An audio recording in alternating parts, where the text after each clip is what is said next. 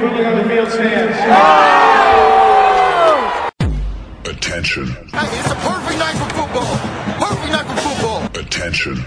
Das sind die Sofa Quarterbacks mit der Sportradio 360.de Extravaganza zur National Football League. Overtime nicht ausgeschlossen, aber garantiert vier Quarter mit exzellentem Passspiel, bemerkenswerten Rushes und roten Flaggen, die unsere Special Team Coaches den Umpires entgegenschleudern. Still touchdown, no flags. Unbelievable. Und hier ist der Mann, der Tim Thibault persönlich die Beichte abnimmt. Nicolas Martin. Let's go. We gotta go to work. Sport 360, die Sofa Quarterbacks äh, nach dem Championship-Wochenende und äh, ja, die Saison, sie ist äh, bis auf ein paar Bowls, ein Halbfinale, zwei Halbfinals und ein Finale und Army Navy ist sie quasi vorbei. Ähm, wir haben Entscheidungen, wir haben angetrunkene Commissioner, wir haben äh, ausgenüchterte Crimson Tide, wir haben vier Halbfinalisten, wir haben Christian Schimmel am Start, der nicht der neue Head Coach von äh, Liberty ist. Hallo Christian. Freiheit. Ein schönes und schützenswertes Gut, aber was ist Freiheit wert, wenn sie von der Freiheit verlassen wird? Ich habe die Antwort nicht. Ich habe sie in der Tiefkultur vergessen. Einen schönen guten Abend. Ähm, okay, alles klar. Ähm, ähm, dann wäre noch die Frage, wie, wie, wie das Liebesbarometer zwischen Jan Wegwert und Matt Rule, wie schaut's aus, Jan? Servus, y'all. Hook'em, guys. Oh, jetzt blutet mir das Maul. Ähm, moin. Will noch singen dazu? Nee? Soweit geht die Liebe nicht. Ähm, das ist bisher noch im neutralen Bereich, würde ich sagen. Aber nachdem sich ja kurz nach unserer Aufnahme der letzten Woche dann doch noch einiges geta getan hat im Staat in Nebraska, über das ich jetzt so mäßig gern sprechen möchte, ähm, sind meine Hoffnungen jetzt voll bei Rule. Ja, stimmt, da war was. Ähm, der Interims-Head-Coach hat Schlagzeilen gemacht. Das, äh, ja. Ist Und- jetzt und- seltsamerweise nicht im Staff von Matt Rule gelandet. Man mag es kaum glauben. Ja, aber ist vielleicht die richtige Konsequenz aus sowas. Gut, Das ähm, ist sicherlich die richtige Konsequenz aus sowas, ja. ähm, gut. Wir schauen auf das Geschehen vom Wochenende. Und äh, ja, Freitag ging's los, Samstag ging's weiter. Ähm, fangen wir vielleicht mal, bevor wir äh, das besprechen, was in Vegas verspielt wurde. Äh, Conference USA Championship, äh, Jan, äh, UTSA gegen North Texas. Es war punktreich. UTSA ist Conference USA Champion nach dem 48 zu 27 Sieg gegen North Texas. Ja, zweitmal in Folge. Äh, Glückwunsch an Jeff Trailer, an die Roadrunners, Meep Meep. Äh, sie haben es wieder geschafft. War ein äh, interessantes Spiel zu Beginn. Irgendwann ist es dann deutlich geworden. Ähm, ich hatte mich irgendwie vor der ähm, vor dem Spiel ein bisschen länger mit den beiden Teams auseinandergesetzt, weil ich einfach Zeit hatte, was selten genug vorkommt in letzter Zeit und konnte Nein. mich daher ja und konnte mich daher ganz gut in das Spiel irgendwie rein äh, beamen, sag ich mal. UTSA hat das super gemacht in der Offense, halt mit einer mit ihrer Stellen-Offense, Tempo, Tempo, Tempo, ähm, viele Quick Passes nach außen, äh, ab und zu eben Lauf durch die Mitte, dann das, äh, das hat das hat sehr sehr gut geklappt. Ähm, UNT, also North Texas hat halt, naja, ähm, relativ viel wie gewohnt, relativ viel Offzone gespielt damit doch ziemlich viel Platz gelassen. Und Frank Harris und insbesondere Zachary Franklin, also die ganzen Receiver Zachary Franklin haben das äh, super ausgenutzt. Ähm, der hat drei Touchdowns gefangen, 10 Pässe, 144 Yards. Äh, die Touchdowns sind auf die diversesten Weisen zustande gekommen. Ähm, ja, North Texas hat es versucht, hat, kam oder versuchte mehrfach ranzukommen, haben mit J.R. Shorter und, äh, und, und Ragsdale, dem Running Back, halt ein paar gute Plays gehabt, aber insgesamt da doch zu viele Fehler in der Offense, insbesondere eben die beiden Picks von Austin Orney, von ihrem mittlerweile fast 30-jährigen Quarterback, ähm, der da irgendwie so ein bisschen deplatziert wirkt. Nicht nur wegen seiner komischen äh, Baseball-Sidearm-Releases, sondern eben auch wegen dem Alter. Ähm, ja, war dann am Ende ein, ein durchaus verdienter Sieg und auch deutlicher Sieg der Roadrunners. Wie gesagt, der, der Running Back Barnes, Kevorian Barnes, der hat auch super gespielt, war der Backup, der irgendwie drin war, weil der Starter sich verletzt hatte. Und eben dieses Receiving Core, das ist sehr gefährlich. Frank Harris hat ein tolles Spiel gemacht. Also diese Offense hat geklickt. Ähm, was dazu geführt hat, äh, naja, was heißt dazu geführt hat, aber das war wahrscheinlich der letzte, das letzte Argument dafür, dass der OC von UTSA nun der neue OC der Oregon Ducks wird. Mhm. Äh, auf der anderen Seite Seth Littrell, der Head Coach von North Texas, der die ins Championship Game geführt hat, immerhin, ich meine, sie haben es verloren, aber immerhin hat man jetzt nicht unbedingt mit gerechnet, äh, ist nach dem Spiel entlassen worden. Muss man nicht verstehen, aber in dem einen oder anderen Programm scheint es so zu sein, dass die Ansprüche doch sehr, sehr hoch sind und da reicht dann eben auch eine vielleicht jetzt nicht überragende Bilanz, aber immerhin der Einzug ins Championship Game und der Divisionssieg nicht. Nach sieben Jahren 44, 44 Bilanz. Ähm Wohlgemerkt bei einem Programm, was jetzt vorher nicht wahnsinnig große Bäume ausgerissen hat. Ne? Also das muss man ja vielleicht auch bedenken. Das ist jetzt Wer erinnert sich nicht an North Texas gegen USC 2006? es ist ein Programm, was relativ klein ist und wir ähm, das wird auch weiterhin so sein, aber jetzt mit neuem Coach, sie wollen ganz hoch hinaus. Vielleicht, ich glaube, diese kleinen texanischen Programme denken, gut, UTSA hat es natürlich jetzt vorgemacht, ähm, weil man eben auf diesem Recruiting- und Talent-Hotbed sitzt, müsste einfach unglaublich viel mehr bei rumkommen. Und ähm, ja, passiert halt nicht immer. Ähm, ja. Ja. Denton, Texas, gut. Die North Texas Mean Green. So ist es. Die Mean Green. Was sind das? Die bösen, die, ähm, die bösen Bohnen oder was? Nee, das ist, glaube ich, wirklich, also so blöd es klingt, ist es, glaube ich, wirklich wegen, wegen Mean Joe Green so benannt worden, weil der da gespielt hat. Also wenn ich jetzt nicht, wenn ich jetzt nicht komplett falsch liege. Äh, okay. Ich, ähm, okay. Gut. Aber wie gesagt, keine Gewehr auf Richtigkeit. Wie immer in diesem Podcast. Dann, äh, dann sollten wir wechseln. Christian dann nach Las Vegas. Es wurde schon viel in der Geschichte von Las Vegas wahrscheinlich verspielt.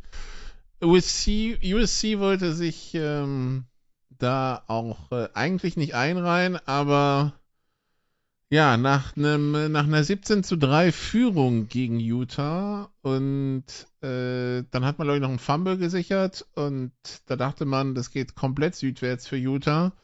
Ja, hat plötzlich eigentlich nur noch Utah gespielt, auch, auch wahrscheinlich, weil Caleb, Caleb Williams anscheinend angeschlagen war. Am Ende ist es ein 47-24 für Utah. Utah ist Pac-12 Champion und USC guckt ein bisschen dumm aus der Wäsche, weil aus, damit war auch schon eigentlich Freitagnacht klar, aus den Playoffs sind sie raus, egal was passiert.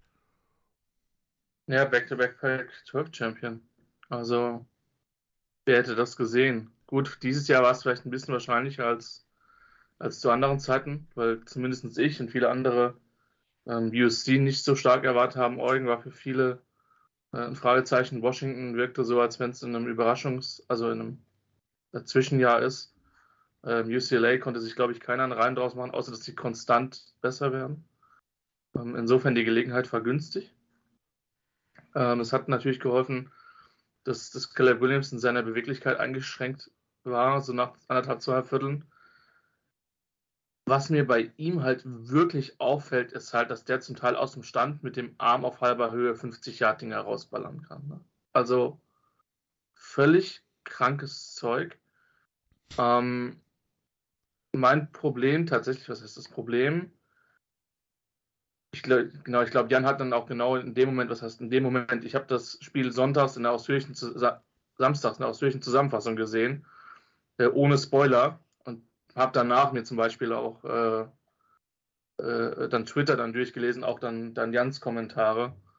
Und somit das erste, was ich lese, so, boah, das Tackling von, von USC. Und das ist, also, ich, ich weiß, wir hatten mal so ein Big 12 Jahr, wo auch Texas und, und Konsorten, das, also das, daran hat es mich erinnert. Das war also ganz, ganz, ganz schlimm. Also mal abgesehen davon, dass ich irgendwann den Eindruck hatte, dass die Defense irgendwann physisch und mental wirklich einfach raus war ähm, aus, dem, aus dem Spiel von USC Und was ich, was ich User wirklich gebe, Nico, du hast es angesprochen, der Start war nicht wirklich gut und äh, USC hat die ganzen Athleten ähm, und dann haben sie hin und wieder dann auch, auch Blitzes geschickt, haben das sehr couragiert gespielt.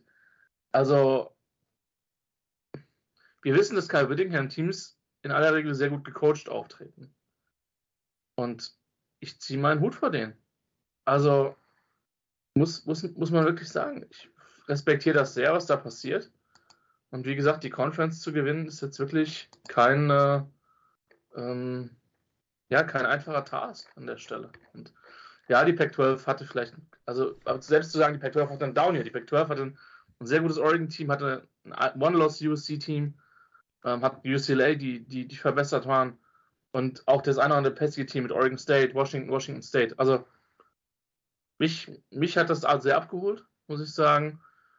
Und äh, der Rose Bowl, über den wir irgendwann auch nochmal sprechen müssen, wie sehr vor den äh, vom Playoff-Komitee äh, beziehungsweise den Conference Committee das eingeknickt ist, ähm, wird sich jetzt Utah gegen Penn State erfreuen. Also für mich sind die Lobeshymnen für die, für die Mannschaft, ich habe jetzt auch damit schon ein bisschen begonnen, absolut verdient. Jan, lobst du mit? Ich lobe mit, ich kann mich nur anschließen irgendwie ist es witzig, dass wir jetzt das jetzt das, das dritte Jahr, ich weiß noch vor, vor also äh, im, im, Jahr 2020 war es, glaube ich, da hatte ich dann James Wiebe, dem bekennenden Utah Utes Fan, viele Grüße an dieser Stelle, auch wenn er es wahrscheinlich nicht hören wird, ähm, gesagt, oh, diese Chance kommt nur einmal irgendwie. Und äh, dann kam sie halt noch Der scoutet gerade Baker Mayfield für die 49 das ist gemein, das ist wirklich gemein. ähm, Nein, äh, 2019 meine ich. 2019, also nicht in der Corona-Saison, 2019 waren sie ja, äh, hatten sie ja auch die Chance auf die Playoffs sogar ein bisschen und dann haben sie es halt, ähm, haben sie es halt leider verspielt im, äh, im Championship Game gegen Oregon. Und da habe ich damals gesagt, das ist die eine Chance, die Utah kriegt. Und dann, ne, mit, wenn wir das Corona jetzt mal rausnehmen, 21, 22 kommen sie wieder ins Championship Game. Diesmal nicht mit der Chance auf die Playoffs jeweils und schlagen halt einmal Oregon, einmal USC. Und ich würde auch nicht sagen, dass die Pac-12 insgesamt enttäuscht hat. Du hast es ja gerade alles genannt, Christian. Das sind ja, da gab es ja viele Überraschungen. Washington hat so gut gespielt, wie man sich erwartet hat. Oregon State hat so gut gespielt, wie man sich erwartet hat. UCLA hat so gut gespielt, wie man sich erwartet hat. Und auch Washington, äh, und auch Washington State.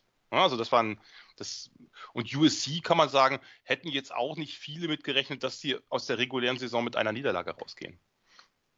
Also man hat natürlich erwartet, dass Lincoln Riley da einschlägt, aber äh, das nicht unbedingt. Und dann kommt wieder Utah, das mit, also das natürlich deutlich weniger talentiert ist von den Einzelspielern als USC und schlägt die halt klar. Und hat die ja auch schon in der regulären Saison, wenn gleich nicht klar geschlagen. Ähm, das, das, ist schon, das ist schon beeindruckend. Und ich habe auch, äh, weiß nicht, wie es euch ging, ähm, nach dem, das war ja, also das war einfach ein maximal unglücklicher Auftakt für Utah, weil USC ja zweimal relativ spielerisch übers Feld marschiert ist.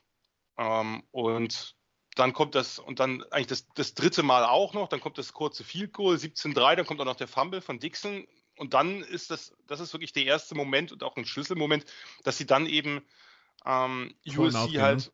Ne? Hm? Die gehen ja vorhin out beim Fumble. Entschuldigung, ich habe es immer noch nicht verstanden. Ich sagte, beim, beim Fumble gehen sie for and out.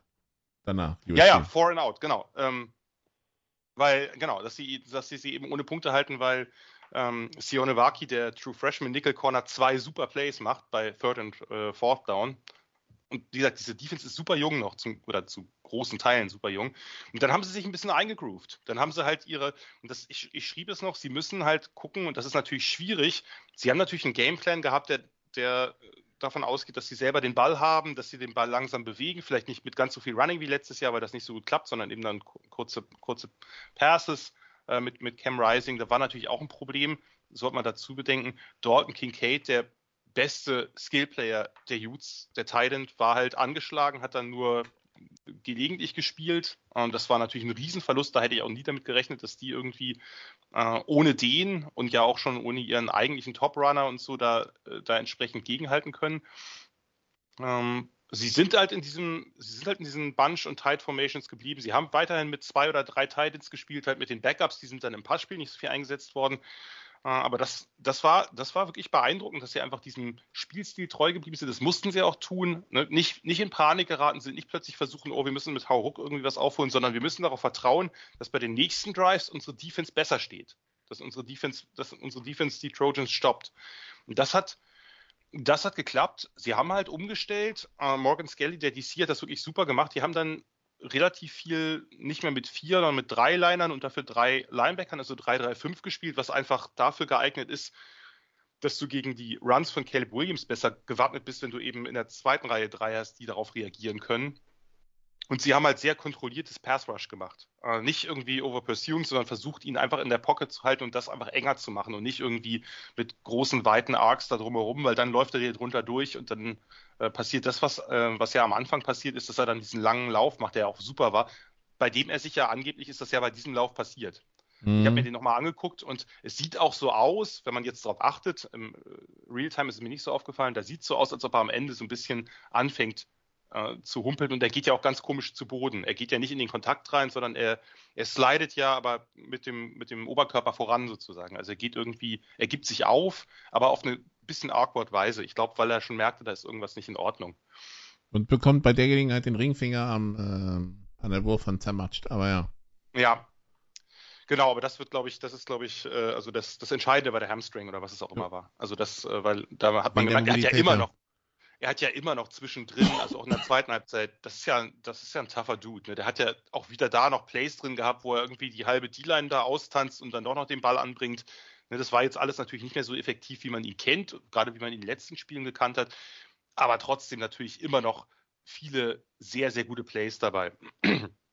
ähm, ja, und auf der anderen Seite ist es dann ja losgegangen so langsam, dass sie, dass sie halt es nicht geschafft haben, die, die Utes zu tackeln. Also ne, am Anfang in der ersten Halbzeit war das noch, war das noch einigermaßen. War es jetzt, da gab es natürlich das ein oder andere Play, aber jetzt nicht, nicht so, dass man sagen würde, oh, das war jetzt irgendwie, das war jetzt fürchterlich krass, aber, aber in der zweiten Halbzeit, ne, dieser dritte und 19, den, der dann die erste Führung für die Utes bedeutete, wo, wo Rising den Ball auf Money Parks passt, der einen richtig, also einen Hit kriegt, aber der halt ohne Arme natürlich, einfach nur ich, ich, äh, ich hau mal voll in den Receiver rein, der absorbiert und läuft halt weiter zum Touchdown. Das war dann so ein bisschen das Vorzeichen dafür, weil dann ging die, die Implosion der USC Defense ja erst richtig los. Hm. Und äh, Utah ist halt tough, ne? Cam Rising, dieser wirklich ja brutale Hit von Goforth, von dem Linebacker, hat er sich ja auch nicht aus dem Konzept bringen lassen. Und ne, dieses Ding, wo er, ne, ja, ich habe schon, bei uns in der Jugend hieß es schon, nicht abspringen. Nie abspringen, du bist halt einfach schutzlos. Und genau das macht ja Cam Rising. Der springt da über einen Spieler rüber und kriegt dann diesen ja wirklich brutalen Hit ab, bei dem er seinen Helm verliert, der ja auch ein paar Meter wegfliegt. Naja, er steht auf, er sammelt den Helm ein, er lächelt. das war natürlich schon dann auch ein bisschen Zeichen. Und ich glaube, aber ich Krone glaub, richten, typ, weitermachen. Genau, der Typ ist aber, der ist aber so drauf, der ist wirklich ja immer so drauf. Das ist schon ein bisschen Phänomen. Und danach war das ja, also bis zum Anfang des vierten Viertels war das Spiel ja weiter eng. Ne? Das, das Ergebnis am Ende spiegelt ja nicht, spiegelt ja nicht ganz den Spielverlauf wieder. Das, äh, dass, dass die, ähm, dass die Utes ja dann nochmal, äh, das, Entschuldigung, dass, dass UC ja dann nochmal zurückkommt mit dem Touchdown zum 24-27, was wohlgemerkt wirklich ein, ein Top Drive von Caleb Williams war, den er fast allein bestritten hat, weil Utah es geschafft hat, USC das Laufspiel um Austin Jones komplett wegzunehmen. Und dann eben, das wollte ich gerade noch sagen, bei diesen ne, 3-3-5 und dann hat Skelly immer mehr angefangen, als er merkte, Caleb Williams ist halt nicht so mobil, da hat er die Hunde auf ihn geschickt. Da hat er viel, viel mehr geblitzt, als es Utah sonst tut. Hinten weiter off gespielt und Zone gespielt, aber dann eben viel geblitzt ja, und dann kam dieser, kam ja diese wirklich grotesken Plays, dieser, dieser Pass auf, auf Thomas Yesman, auf den Tident, der dann, ja, äh, noch irgendwie den, den Typen, der ihn covered, abschüttelt und dann noch drei weitere Tackles bricht gefühlt, wo du denkst, oh, das ist jetzt langsam peinlich. Aber das kann man ja noch toppen. Dann der nächste Ding von Jaquinton Jackson, von dem ehemaligen Quarterback, Turn Running Back, der irgendwie da auch vier Tackles bricht und wo man gefühlte, wirklich das Gefühl hatte, da ist die, die Gegenwehr ist halt komplett erlahmt, ne? Und dann kriegt ja Bernard, der Running Back, am Ende auch noch einen Touchdown geschenkt. Also, das war dann wirklich unwürdig. Das war, also das war auch so unwürdig, wie ich selten gesehen habe von einem guten Team. USC hat keine gute Defense gehabt, aber so schlecht war die vorher nicht. Und dann ist es auch klar, dann hast du es halt null verdient, irgendwo in die Playoffs zu kommen. Und dann ist es auch einfach so, dass man sich nicht vorstellen mag, was eins der Top-Teams und Utah ist jetzt von der Offense her kein absolutes Top-Team. Die haben coole Spieler, äh, und ein paar sympathische Jungs dabei und, und sind halt tough. Äh, haben auch wieder mit einer guten O-Line upfront gespielt, die ja auch eine sehr, sehr gute D-Line der Trojans ziemlich, ziemlich beherrscht hat, dann in der zweiten Halbzeit. Aber man mag sich nicht vorstellen, was, was so ein Tackling, was so eine Tackling-Leistung dann gegen, gegen die Georgias dieser Welt machen. Oder Michigans oder auf wen man dann auch immer getroffen wäre. Ja, einen von beiden höchstwahrscheinlich, ne? Also. Höchstwahrscheinlich einen von beiden. Je nachdem, ne, wenn man das gewonnen hätte, dann wäre es jetzt nicht unwahrscheinlich gewesen, dass man auf drei vielleicht sogar noch hochrutscht, aber gut, das ist alles Spekulatius. Gut. Also USC war raus. Der Pac-12 Commissioner kann aber trotzdem zufrieden auf die Saison blicken, auch wenn es jetzt nicht für den ganz großen Wurf gereicht hat, aber immerhin. Es sind äh, Moment, das hatte ich eben gerade, sechs Teams in den Top 18 mit UCLA und fünf Teams in den Top 15 des letzten Ranking. Leider oh. nur zwei in den New Year's Six Bowls aus Sicht der Pac-12. Die, die, die, gruppieren sich äh, mit Akkuratesse dahinter.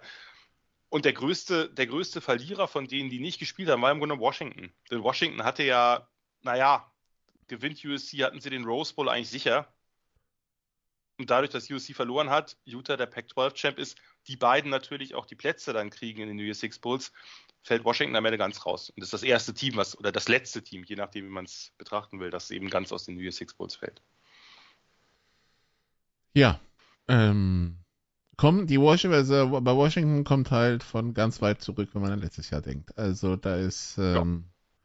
das ist ja trotzdem ein riesiger Schritt nach vorne, der, den kann man trotzdem nicht wegdiskutieren, auch wenn es am, am, Ende irgendwie in diesem in diesem Pokerspiel ein bisschen ungünstig gelaufen ist. Gut. So ist es. So ist es. Dann schauen wir auf den Samstag. Und der Samstag hatte es dann direkt um 18 Uhr mit dem äh, Big 12 Finale auf sich. Ähm, der, ja, der Klassiker des Big 12 Finale. Und äh, wer Unterhaltung wollte, bekam sie dann auch. Das Spiel hat über vier Stunden gedauert, wenn ich mich recht erinnere. Also es, wir waren noch über 22 Uhr, als es zu Ende ging. Es ging in die Overtime zwischen TCU und Kansas State, nachdem sich TCU die Overtime regelrecht erkämpft hat in äh, Person ihres Quarterbacks Max Duggan, äh, ging es dann in die Overtime und Christian, manchmal scheitern Träume Zentimeter vor Erreichen. Für mich eines, und ich meine, ich habe ehrlicherweise dieses Jahr wirklich bedauernswerterweise nicht so viel gesehen ähm, wie in den letzten Jahren, aber es ist Top 5 Fußballspiel, äh, Footballspiel, sorry. Äh, normalerweise würde ich sagen, wir cutten das jetzt und aber natürlich machen wir weiter, selbstverständlich. Weil Fehler äh, passieren und äh, die sind auch TCU zu Spielmitte reichlich passiert. Da hatte man zwischenzeitlich ich zumindest den Eindruck, dass es extrem schwer zurückzukommen. Ähm, so ein bisschen die Minnesota Vikings. Ja, und vor allem, wenn sie nicht ja aufpasst, endet 45, 17 oder so. Ja. Das hätte schnell in eine Richtung gehen können. Die Defense hat dann in Passports wirklich geballt, muss man wirklich sagen. Ähm, KSU, die auch in Anführungszeichen nur mit dem Backup ähm, angetreten sind äh, auf Quarterback, ähm, hat man dann abgewirkt, auch wenn mir das insgesamt, was Kansas State offensiv gemacht hat, wirklich gut gefallen hat. Max Duggan ähm, aufgelöst, logischerweise nach, der, nach dem Spiel. Ähm, wirkte auch komplett kaputt. Weißt du, äh, wen mich der erinnert hat? Nee. Silas Nasita. Ja, ich weiß warum. So, aber in Richtung so One-Man-Offense, gut, ich meine, er hat noch vorne noch einen anderen netten Wide Receiver gehabt, aber ich weiß schon, der hat, der hat das Team, so, so brutal Klischee, aber vielleicht stimmen diese Klischees manchmal auch. Man hatte schon den Eindruck, dass er die Offense auf seine Schultern gepackt hat ähm, und, und sie dann ähm, ins gelobte Land getragen hat mit, mit der Two-Point-Conversion am Ende dann noch. Ich muss zugeben, ich hätte es beiden absolut gegönnt vielleicht TCU ein bisschen mehr, um, sag ich mal, diese Saison ungeschlagen abzuschließen. Ähm, ich bin froh, äh, dass es keinen Hirnfurz des Komitees gab. Ähm, ja, also was ein, was ein, was ein Footballspiel. Also, wie gesagt, für mich zählt es zu den besten, die ich dieses Jahr gesehen habe. Ähm, irgendwo auch ein All-Time Classic, vielleicht auch ein bisschen untypisch, weil es eben nicht dieses immer noch, die Big 12 ist immer noch mehr 45, 45 Geballer als 10-7. Ähm, ja, hat mich, hat mich sehr, sehr abgeholt, muss ich sagen. Und ähm, Kansas States Leistung soll nicht untergehen. Auch die haben wieder eine tolle Saison gespielt. Sind Pac äh, Big 12 Champion. Ähm, was, was mit Sicherheit auch für KSU ähm, keine Selbstverständlichkeit ist, ganz im Gegenteil. Und, ähm, ja, jetzt kann man Nick Saban und, und die Crimson Tide noch ein bisschen ärgern. Also, sorry, ich bin jetzt irgendwie heute nur am Loben und am Schwärmen, aber Utah, als auch dieses Spiel, hat für mich sehr viel hergegeben. Und natürlich ähm, gönne ich es dann, gönn dann auch entsprechend allen Beteiligten. Nur einen Satz noch am Ende. Dass Sonny Dykes, der jetzt zum Anfang, ich weiß gar nicht, ob wir hier schon auf, doch wir müssten damit angefangen haben mit dem College Football Podcast. Da war er noch bei Cal. Ähm, dann über SMU so eine Saison zu coachen. Call me surprised. Aber ja, all credit an ihn und an seine Mannschaft. So bis im vierten Quarter wirkte es auch so, als würde Sonny Dykes 6 Millionen im Jahr bekommen und der restliche Coaching-Staff wird dafür bezahlt, dass er nicht irgendeinen Schiedsrichter oder sonst in den Kopf abreißt. Der musste ja die ganze Zeit zurückgehalten werden, aber ja. Äh, Jan, ein Spiel, das auch neutrale Fans am Rande ihres Sitzes hatte, ne? Absolut, ich bin ganz bei Christian. Also das ist eins der, ich habe diese Saison sehr viel gesehen und würde trotzdem sagen, eins der Top 5 Spiele. Easy. Easy. Das ja, da war auch viel Nebraska bei, ne? Ist auch nicht schwer. Ja, ich habe mir auch viel Mac in der Nacht gegeben oder so. Das, äh, trotzdem, das, das, das, hier war, das hier war fantastisch und das war, ich glaube, wenn die beiden Namen größer gewesen wären, würde man da sofort einen All-Time Classic draus machen. So geht es. Ja. Wir hatten das ja. Also wenn das, das ja Alabama, wenn Alabama Georgia so läuft oder Alabama Auburn, dann ja.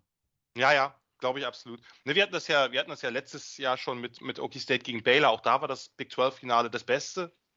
Mit Abstand. Das haben wir jetzt wieder gehabt eigentlich. Man muss natürlich auch sagen, ganz ehrlich, dass insgesamt das Championship Game Weekend erneut jetzt nicht ganz das versprochen hat, was man vielleicht gehofft hat. Aber dieses Spiel hat alles gehalten. Das hat alles gehalten. Das war fantastisch, weil du kannst im Grunde könnten wir jetzt eine Stunde drüber reden, über so viele Plays, die auf beiden Seiten passiert sind, von Offense, von Defense, von Special Teams. Da war ja alles dabei. Es war wirklich, wirklich fantastisch. Ich möchte nur so ein paar Dinge durchgehen, einfach weil wir ja drüber reden wollen. Und ähm, also Max Duggan müssen wir gleich drauf kommen dieses Duell zwischen Quentin Johnston und Julius Brands, einem 6-4 Receiver gegen einem 6-4 Corner. Ich hatte das bei den bei Downset Talk irgendwie vorher, glaube ich, angerissen. Man müsste mal darauf achten, aber das hat ja, das war ja wirklich krass, weil die beiden haben sich ja einfach permanent behagt mit wirklich auf unglaublich hoher, auf unglaublich hohem Niveau. Jeder hat seine Plays gemacht, jeder hat seine Plays abgegeben. Ähm, ich hatte relativ früh geschrieben, dass ich das, das ist ja der einzige Punkt, wo ich denke, dass TCU da vielleicht ein Coaching vielleicht ein bisschen mehr hätte draus machen können. Das relativ schnell aufgefallen ist, die, dass die Cornerbacks von, von K-State sich halt bei tiefen Go-Routes, bei Sideline-Shots nie zum Ball drehen. Und natürlich wehrst du mal einen ab, weil du eben spekulierst, aber im Grunde genommen hast du einfach die Chance, dass der, dass der Receiver den Ball attackieren kann oder dass eben der Klassiker unterworfener Ball, die Carson Wentz Nummer oder auch Philip Rivers, Entschuldigung, ähm, und dann gibt's und dann gibt's halt äh, gibt's halt die Flagge und das hat ja am Ende auch ein paar Mal geklappt, aber das haben sie zwischendurch ein bisschen vernachlässigt. Das fand ich fand ich seltsam, weil das das sah so so war für mich so offensichtlich und sah so easy aus. Auf der anderen Seite hat das K-State in der Offense auch gut gemacht. Man hat ja den Eindruck gehabt, dass TCU am Anfang wirklich sehr darauf bedacht war, Deuce Vaughn, den, den, den Top-Runner zu stoppen. Haben sie ja auch lange, lange sehr, sehr gut geschafft und haben einfach gesagt, okay, Will Howard, schlag uns. Ähm, und der hat halt das gut gemacht, aber der hat nicht viele tiefe Pässe angebracht. Der hat in der ersten Halbzeit einen tiefen Pass angebracht, diesen Moonshot, der irgendwie gefühlt äh, 30 Meter hoch ging. Ich habe mich irgendwie an Trace McSorley erinnert gefühlt von Penn State und dann kam er runter, genau da, wo, wo Malik Knowles stand. Insgesamt hatte K-State aber immer ein kleines Übergewicht, weil letztlich ähm, bei TCU ein bisschen zu wenig Rhythmus im Spiel war, lange Zeit, nicht, nicht am Ende natürlich. Und fand das halt, fand das halt, also es war insgesamt ein super interessantes Spiel. K-State hat ja zur Halbzeit geführt. Ähm, die haben mal versucht, TCU hat ja ganz viel mit diesen vier Receiver-Sets und 10 Personal gespielt. K-State hat versucht, das hat einen Safety nach vorne gezogen. Die spielen sonst eben oft dieses in der Big 12 ja sehr beliebte Ding mit den drei Safeties hinten, von denen dann, dann kann man so Inverted Cover 2 oder Tamper 2 spielen oder so. Die haben einen nach vorne in den Slot gezogen, der hat da super gespielt, Josh Hayes.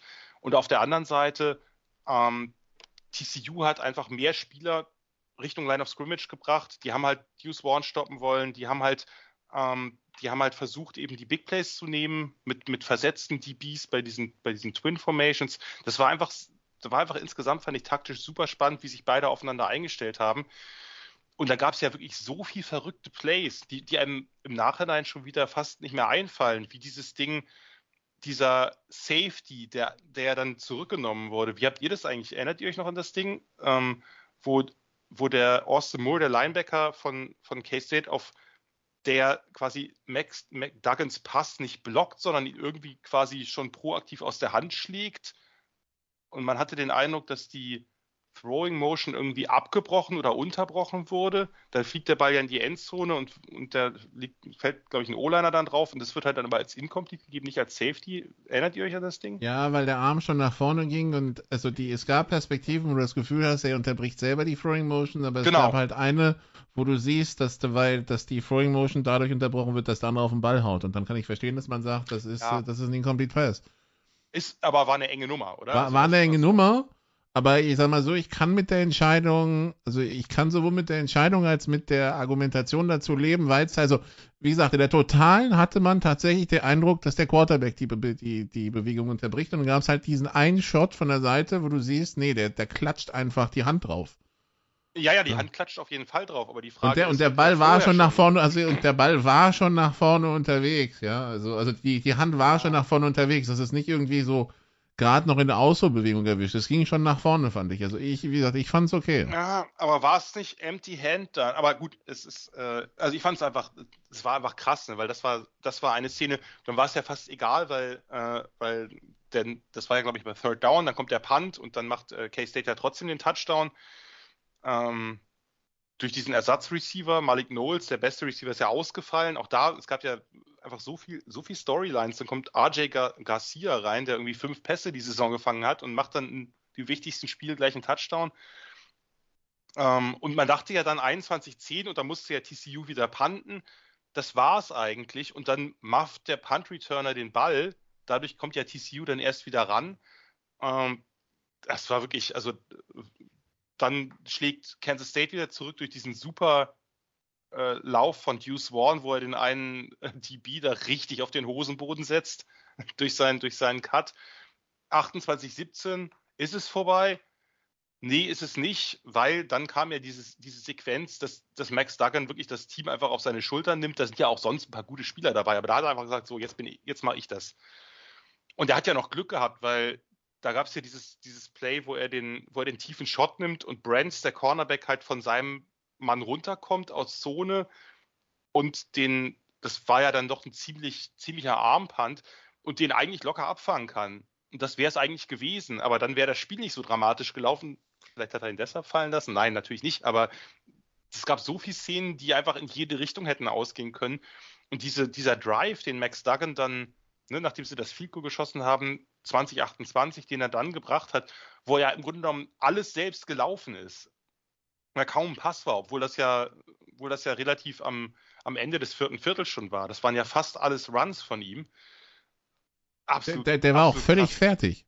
Der war völlig fertig am Ende. Ich meine, das, das, das glaube ich auch, wenn du jedes Mal läufst, und das ist ja jetzt nicht, nicht der grazilste Läufer, sondern schon ein Power Runner, der hat richtig gute Athletik, der hat auch ein paar gute Moves drauf, der ist jetzt aber das war Vor allem, man darf ja nicht vergessen, wenn er 30 Yards Raumgewinn erzielt, der ist ja nicht geradeaus vom Snap zum Punkt gelaufen, nee. ja. Das heißt, nee. der, der, das ist, der ist jedes Mal 50, 60 Meter durch die Gegend gesprintet. Auf jeden Fall, vor allem nach dem Ding, wo, er, wo, sie die, wo sie die OPI kriegen erst und er erst nur 25 hat und dann über die Seitenlinie so einen 40 Yards Lauf macht, der in Real natürlich wesentlich mehr als 40 Yards war krass, einfach wirklich krass. Und wie er dann in die, in die Endzone läuft. Wie gesagt, ich, diesen, ich mag diesen Typen unglaublich gern. Äh, der hatte mich als Freshman begeistert und hat ein paar Jahre ein bisschen Probleme mit Verletzungen gehabt und auch sonst war nicht alles so rund, aber das ist einfach ein, der hat einfach diesen It-Faktor und den hat man an diesem Spiel halt mehr als jemals zuvor vielleicht gesehen. Also wirklich, was ein Spiel. Und dann endet es natürlich auf diese dramatische Weise, dass sein Lauf halt, und ich finde die Entscheidung nach wie vor richtig, auch wenn viele sagen, der Ball war falsch gespottet, fand ich nicht, ehrlich gesagt. Bei diesem, das war halt, also der war falsch gespottet, aber nur innerhalb der Ein-Yard-Linie falsch gespottet. Das war kein Touchdown, sondern der war halt, der war Zentimeter davor und dann kriegen sie ihn halt in zwei Versuchen nicht rein. Jetzt kann man wieder sagen, ja, hätte, hätte er ihn gesneakt vielleicht. Ähm, aber da sucht man sich halt auch Kendry Miller, der Running Back, der hat halt super viele Touchdowns erlaufen dieses Jahr. Das ist halt eigentlich auch ein guter Short-Yardage-Runner. Und das hat halt nicht, hat halt nicht sollen sein. Äh, war eine super Leistung auch der K-State Defense. Ist, bei den Seahawks sagen sie, Marshall Lynch muss ihn reinlaufen. Hier sagt man, nee, der Running Back soll nicht reinlaufen, der Quarterback soll sneaken. Beim nächsten Team sagt man dann, die sollen passen. I don't know. Es ist, es ist einfach, es ist wie es ist. Und ich hätte irgendwie können. so ein, hier, das Matt, Lein, das Matt Leinert äh, Reggie Bush-Ding erwartet. Ja. Inzwischen ist es ja legal. Ne? Damals war es das nicht, aber inzwischen ist es ja legal. So fürs Protokoll. Ich finde das gerade in der College Overtime, was noch dazu kommt, in einem Dome, wo du keinen Wind hast, du hast jetzt keinen Regen oder sonstige Sachen, die die Bedingungen für die Offense erschweren. Ich stehe hundertprozentig dafür, dass sie das versucht haben. Klar? Ja, ich auch. Ich auch. Du, du erhöhst die Entscheidung, aber so, wenn man halt sagt, man, man geht prozessorientiert an was ran, dann glaube ich, dass es immer noch die richtige Entscheidung war. Bitte dass nicht du Prozess, immer das gewünschte aber, Ergebnis ja. bekommst. Ich meine, sie waren immer nicht die New York Jets von der Inside Five. Ja, sie haben nur zwei, drei Plays nicht reinbekommen, im Gegensatz zu den Kollegen in Weiß und Grün vom Wochenende. Ja. Ähm, von daher, ich fand es vollkommen richtig. Und das ist dann halt, so doof das klingt, ich will jetzt von, von Glück und Pech reden, aber das gehört dazu, das sind Nuancen. Und dann hängt halt so eine Partie, die in die Overtime geht. Naja, das ist halt einfach, das sind Zentimeter gewesen und die sind halt einfach in dem Fall gegen TCU ausgegangen. Und äh, K-State hat das dann natürlich äh, souverän gemacht und auch das First Down gemacht, sodass sie eben jetzt nicht, ne, also sie haben jetzt nicht dreimal den, den Pseudo-Inside-Run, sondern die haben halt mit One dann auch die Yards gemacht, dass das, dass das Field Goal halt auch für College-Kicker relativ okay und gut nehmbar war. Was ich übrigens krass fand, fällt mir gerade noch ein, und das fand ich irgendwie gleichermaßen sympathisch wie auch bezeichnend, dass Duggan auf der PK danach, der war ja immer noch relativ fertig und aufgelöst und, ähm, und einfach tief enttäuscht auch. Und dass man, das, dass man den Eindruck hatte, dass die Championship für ihn persönlich und für ein Team, was eben sowas nicht so oft erreicht, was nicht Alabama, Georgia, Ohio State und so weiter ist, eine echt hohe Bedeutung hatte. Man hätte ja auch sagen können, ja, äh, wir haben sie verloren und wirbt einfach dafür, dass man trotzdem in die Playoffs kommt. Aber das war nicht sein, das war nicht sein Moment. Das war eindeutig darauf gerichtet, ich wollte unbedingt, ich wollte unbedingt diese Big 12 Championship haben. Jetzt halt ein Team. Titel, ne? Also. Es ist ein Titel, ja, aber kannst du bei Georgia letztes Jahr gucken. Die verlieren die SEC, aber die haben nicht irgendwie gesagt, oh, wie schlimm, dass wir die SEC verloren haben. Die haben gesagt, wir gehören trotzdem in die Playoffs. Ja, aber ich glaube, in der Big 12 ist also bei wahrscheinlich in der SEC auch mitschwimmt, wenn du im SEC Championship Game bist, bist schon im halben Bein in den Playoffs, ja. Das ist halt die, weil es halt ja, die SEC ich, ist. Ich weiß nicht, ich ob glaube, diese, diese Arroganz in anderen, in anderen Ligen vorherrscht. Gerade Pac-12, Big 12 und ACC. Ich glaube trotzdem, es ist ein Unterschied, ob das TCU ist oder ob das Oklahoma ist. Auch, in, auch wenn man. Ja, aber Oklahoma und, Texas, Oklahoma und Texas äh, wechseln ja jetzt in eine Conference, wo diese Denke ja sowieso, also weißt du?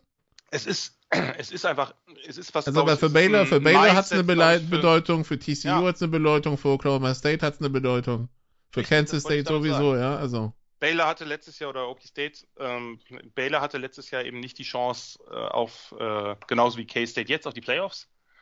Aber bei, bei Duggan hat es, haben die Playoffs gesagt, ja, klar, wir, ne, wir hoffen natürlich, dass wir reinkommen und so, aber die, die eigentliche Bedeutung hatte dieses Championship-Game. Das fand ich halt irgendwie wahnsinnig sympathisch. Ja, aber, aber ich kann es, also ich kann es aus solch, bei solchen Teams nachvollziehen. Ja, ich auch. Ich kann es immer das, das Ding ist halt auch, und das hat auch einer der, der Schreiber vom Athletic schon ausgearbeitet, ähm, wenn, wenn wir von einem der weniger positiven, also nein, von einem der wenigen, besser gesagt, positiven Aspekte des erweiterten Playerfelds reden, dann, mhm. dass diese Championships halt an Wert gewinnen. Weil, und ich weiß gar nicht, ob wir das letzte Woche so deutlich gesagt haben, ähm, First Round Bye kommen die vier am höchst gerankten Conference Champions und korrigiert mich. Die besten sechs Conference Champions sind automatisch drin. Ja. Und dann gibt es sechs At-Large-Spots. Im Übrigen könnte dieses, diese Playoff-Erweiterung auch dazu führen, dass sich Conferences wie die Pac-12 und die, und die Big 12 noch ein bisschen halten. Ich als geschichtsvergessener Sportfreak hätte ja gesagt, merch doch einfach zusammen, was aus vielen Ebenen völliger Quatsch ist. Ähm, ja, völlig bewusst ist. Ähm, Das heißt, Moment, das, heißt, also, das heißt, dieses Jahr hätten dann Moment, äh, Georgia, Michigan, äh, Clemson und Utah hätten dann Heimspiele, ja? Genau. Ne, hätten First Round Heimspiel Bye. und First Round, First Round Buyout, ne? Also. Genau. Und dann käme halt der nächste, der nächste, der nächste Champion, der käme vermutlich Tulane. Nee, Kansas State kommt erst und dann kommt Tulane. Genau. Genau. Kansas State und Tulane als 5 und 6. Und dann, Und dann geht's at Large los. genau. Das heißt, wir hätten dann Tulane gegen TCU, Kansas State gegen Ohio State, äh, Utah gegen Alabama, Clemson gegen Tennessee. Genau. Äh, und ich weiß nicht, ob es noch Beschränkungen gibt. Dann wird es weitergehen mit Michigan gegen USC und Georgia gegen Penn State. Aber ich weiß nicht, ob irgendwann das Limit für Big Ten und Pac, äh, für glaube, Big Ten erlaubt also- erreicht wäre.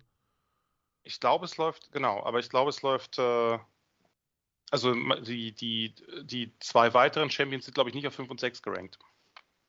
Ach so. Wenn ich jetzt nicht, wenn ich jetzt nicht komplett Ah, falsch das, liege. okay, das, siehst du, das, das weiß ich nicht genau. Das, genau Weil, okay. bin, ich, bin, ich, bin ich auch nicht sicher, aber ich Ja. glaube, dass es danach quasi das normale Ranking ist. Aber das ich heißt, genau, die werden- sind drinne. Genau. Genau, die sind drin, aber die sind nicht, die sind soweit, ich weiß nicht, auf 5 und 6 Moment, ich schau grad. So, da dran wäre an 5 halt, dann wäre halt fünf, an 5 TCU, an 6 Ohio State und an Ja, 7 meinst du, Alabama. hättest du auch Das, irgendwo gelesen. das ist sozusagen, also der Rest geht dann so durch. Das heißt aber, wir haben ähnliche Dinger, weil, nicht, weil äh, I know the other eight seeds, number 5 through 12. Moment. Uh, the, the four highest ranked conference champions would be seeded number 1 through 4 and receive first round buys. The other eight seeds, numbers, numbers 5 through 12, would play in the first round. Okay, ja. genau. Also das ist einfach nur, das heißt, TCU wäre dann hier nach quasi der beste, das beste verbliebene Team der nicht vier besten Conference Ja. Champions, so kann man es ausdrücken. Genau. Und hätte dann heim und hätte dann also hätte dann den Bowl gegen und da wird's kompliziert, weil jetzt habe ich verge- jetzt habe ich verloren, wer letzter war. Na, Tulane Tulane. vermutlich dann. Tulane. Ach so gegen Tulane Tulane, ist ja. letzter.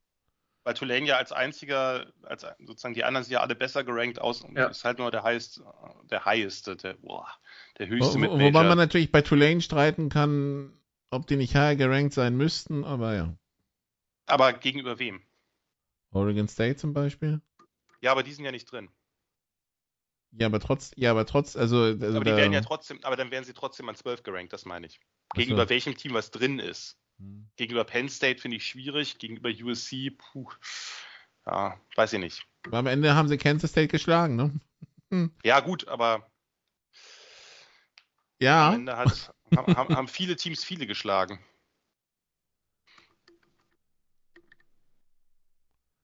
Kann man, kann man trotzdem nicht über Kansas State ranken, meiner Meinung nach, gerade nach dem Spiel jetzt.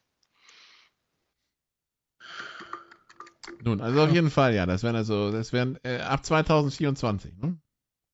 So ist es. Also ab der Saison 2024, also ab 2024, 25 quasi. Äh, Ja, aber dann ab 24, weil die, die erste Runde würde ja dann noch im Dezember laufen. Genau, also nächstes Jahr das letzte alten Regel. Genau. Genau. Die, die, die Viertelfinals wären dann Fiesta Peach, Rose und Sugar Bowl, die Halbfinals Cotton und Orange Bowl und dann National Championship Game. Okay, the, the matchup would be numbered, äh, Naja, ja, oder eben, ja. Äh, Wo, wo bist du jetzt? Beim Viertelfinal warst du jetzt. ja. Ja, das ist richtig. Achso, und die erste Runde passiert dann bei den Colleges noch. Okay, also 12 bei Genau. 5, 11 bei 6, 10 bei 7 und 9 bei 8. Und da gibt es ja jetzt die Kritik, dass es eigentlich ungerecht ist, dass die, die, die besten Teams halt kein Heimspiel kriegen, aber das, ach Gott, äh, lassen wir das Thema vielleicht lieber. dann mache ich doch nochmal die Tabelle auf. Oh, Sekunde. Nur für so, also für so ein schönes, irgend, so, irgend so ein Team aus dem warmen Süden muss, äh, muss, Mitte Dez muss Ende Dezember irgendwo in einem Eissturm antreten. Das wäre doch mal was. Ja, Also, aber äh, leider passiert es nicht. Nach, nach dieser Logik zumindest nicht, weil die Heimspiele hätten Tennessee, TCU, Alabama und Ohio State. Ohio State wäre das Einzige, was in Frage kommt. Die kriegen Penn State. Ach so, gut, okay. Ja. Das wäre ein bisschen, bisschen lame. Aber Die, dieses Jahr, aber. Dieses es Jahr, aber, aber es, es besteht Potenzial, dass da irgendwer, der sich sonst so, was weiß ich, Florida State im Schnee von Minnesota oder so, ja, oder von Ja. Wisconsin. ja, naja, das auf würde jeden ich sehr Fall. gerne sehen. Zumal man ja nicht vergessen darf, dass im Gegensatz zur NFL noch viel mehr College-Stadien nicht Domes sind. Richtig. Was übrigens ein weiterer wesentlicher Grund ist, dass College Football in gewissen Bereichen wesentlich attraktiver ist als die NFL. Definitiv. Das nur nebenher. Wetter gehört bei Sportarten draußen nun mal dazu. Sonst Aber was reden wir überhaupt? Äh, äh, Colorado wird ein Heimspiel haben, also. Äh, das machen wir gleich. Lass uns erstmal Ja, lass uns erstmal durch die Bowls gehen und dann, und dann, und dann schauen wir uns, schauen wir uns das in aller Ruhe an. Ich habe gar keinen Namen dafür.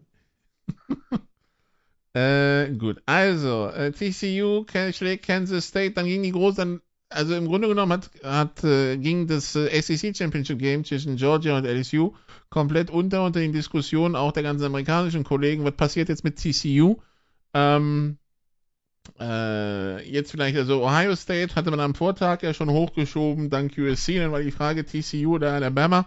Ähm, aber dann war für mich auch die Frage, Jan, was hat Alabama für Argumente gegenüber TCU, gerade so wie es gerade so wie das Spiel gelaufen ist?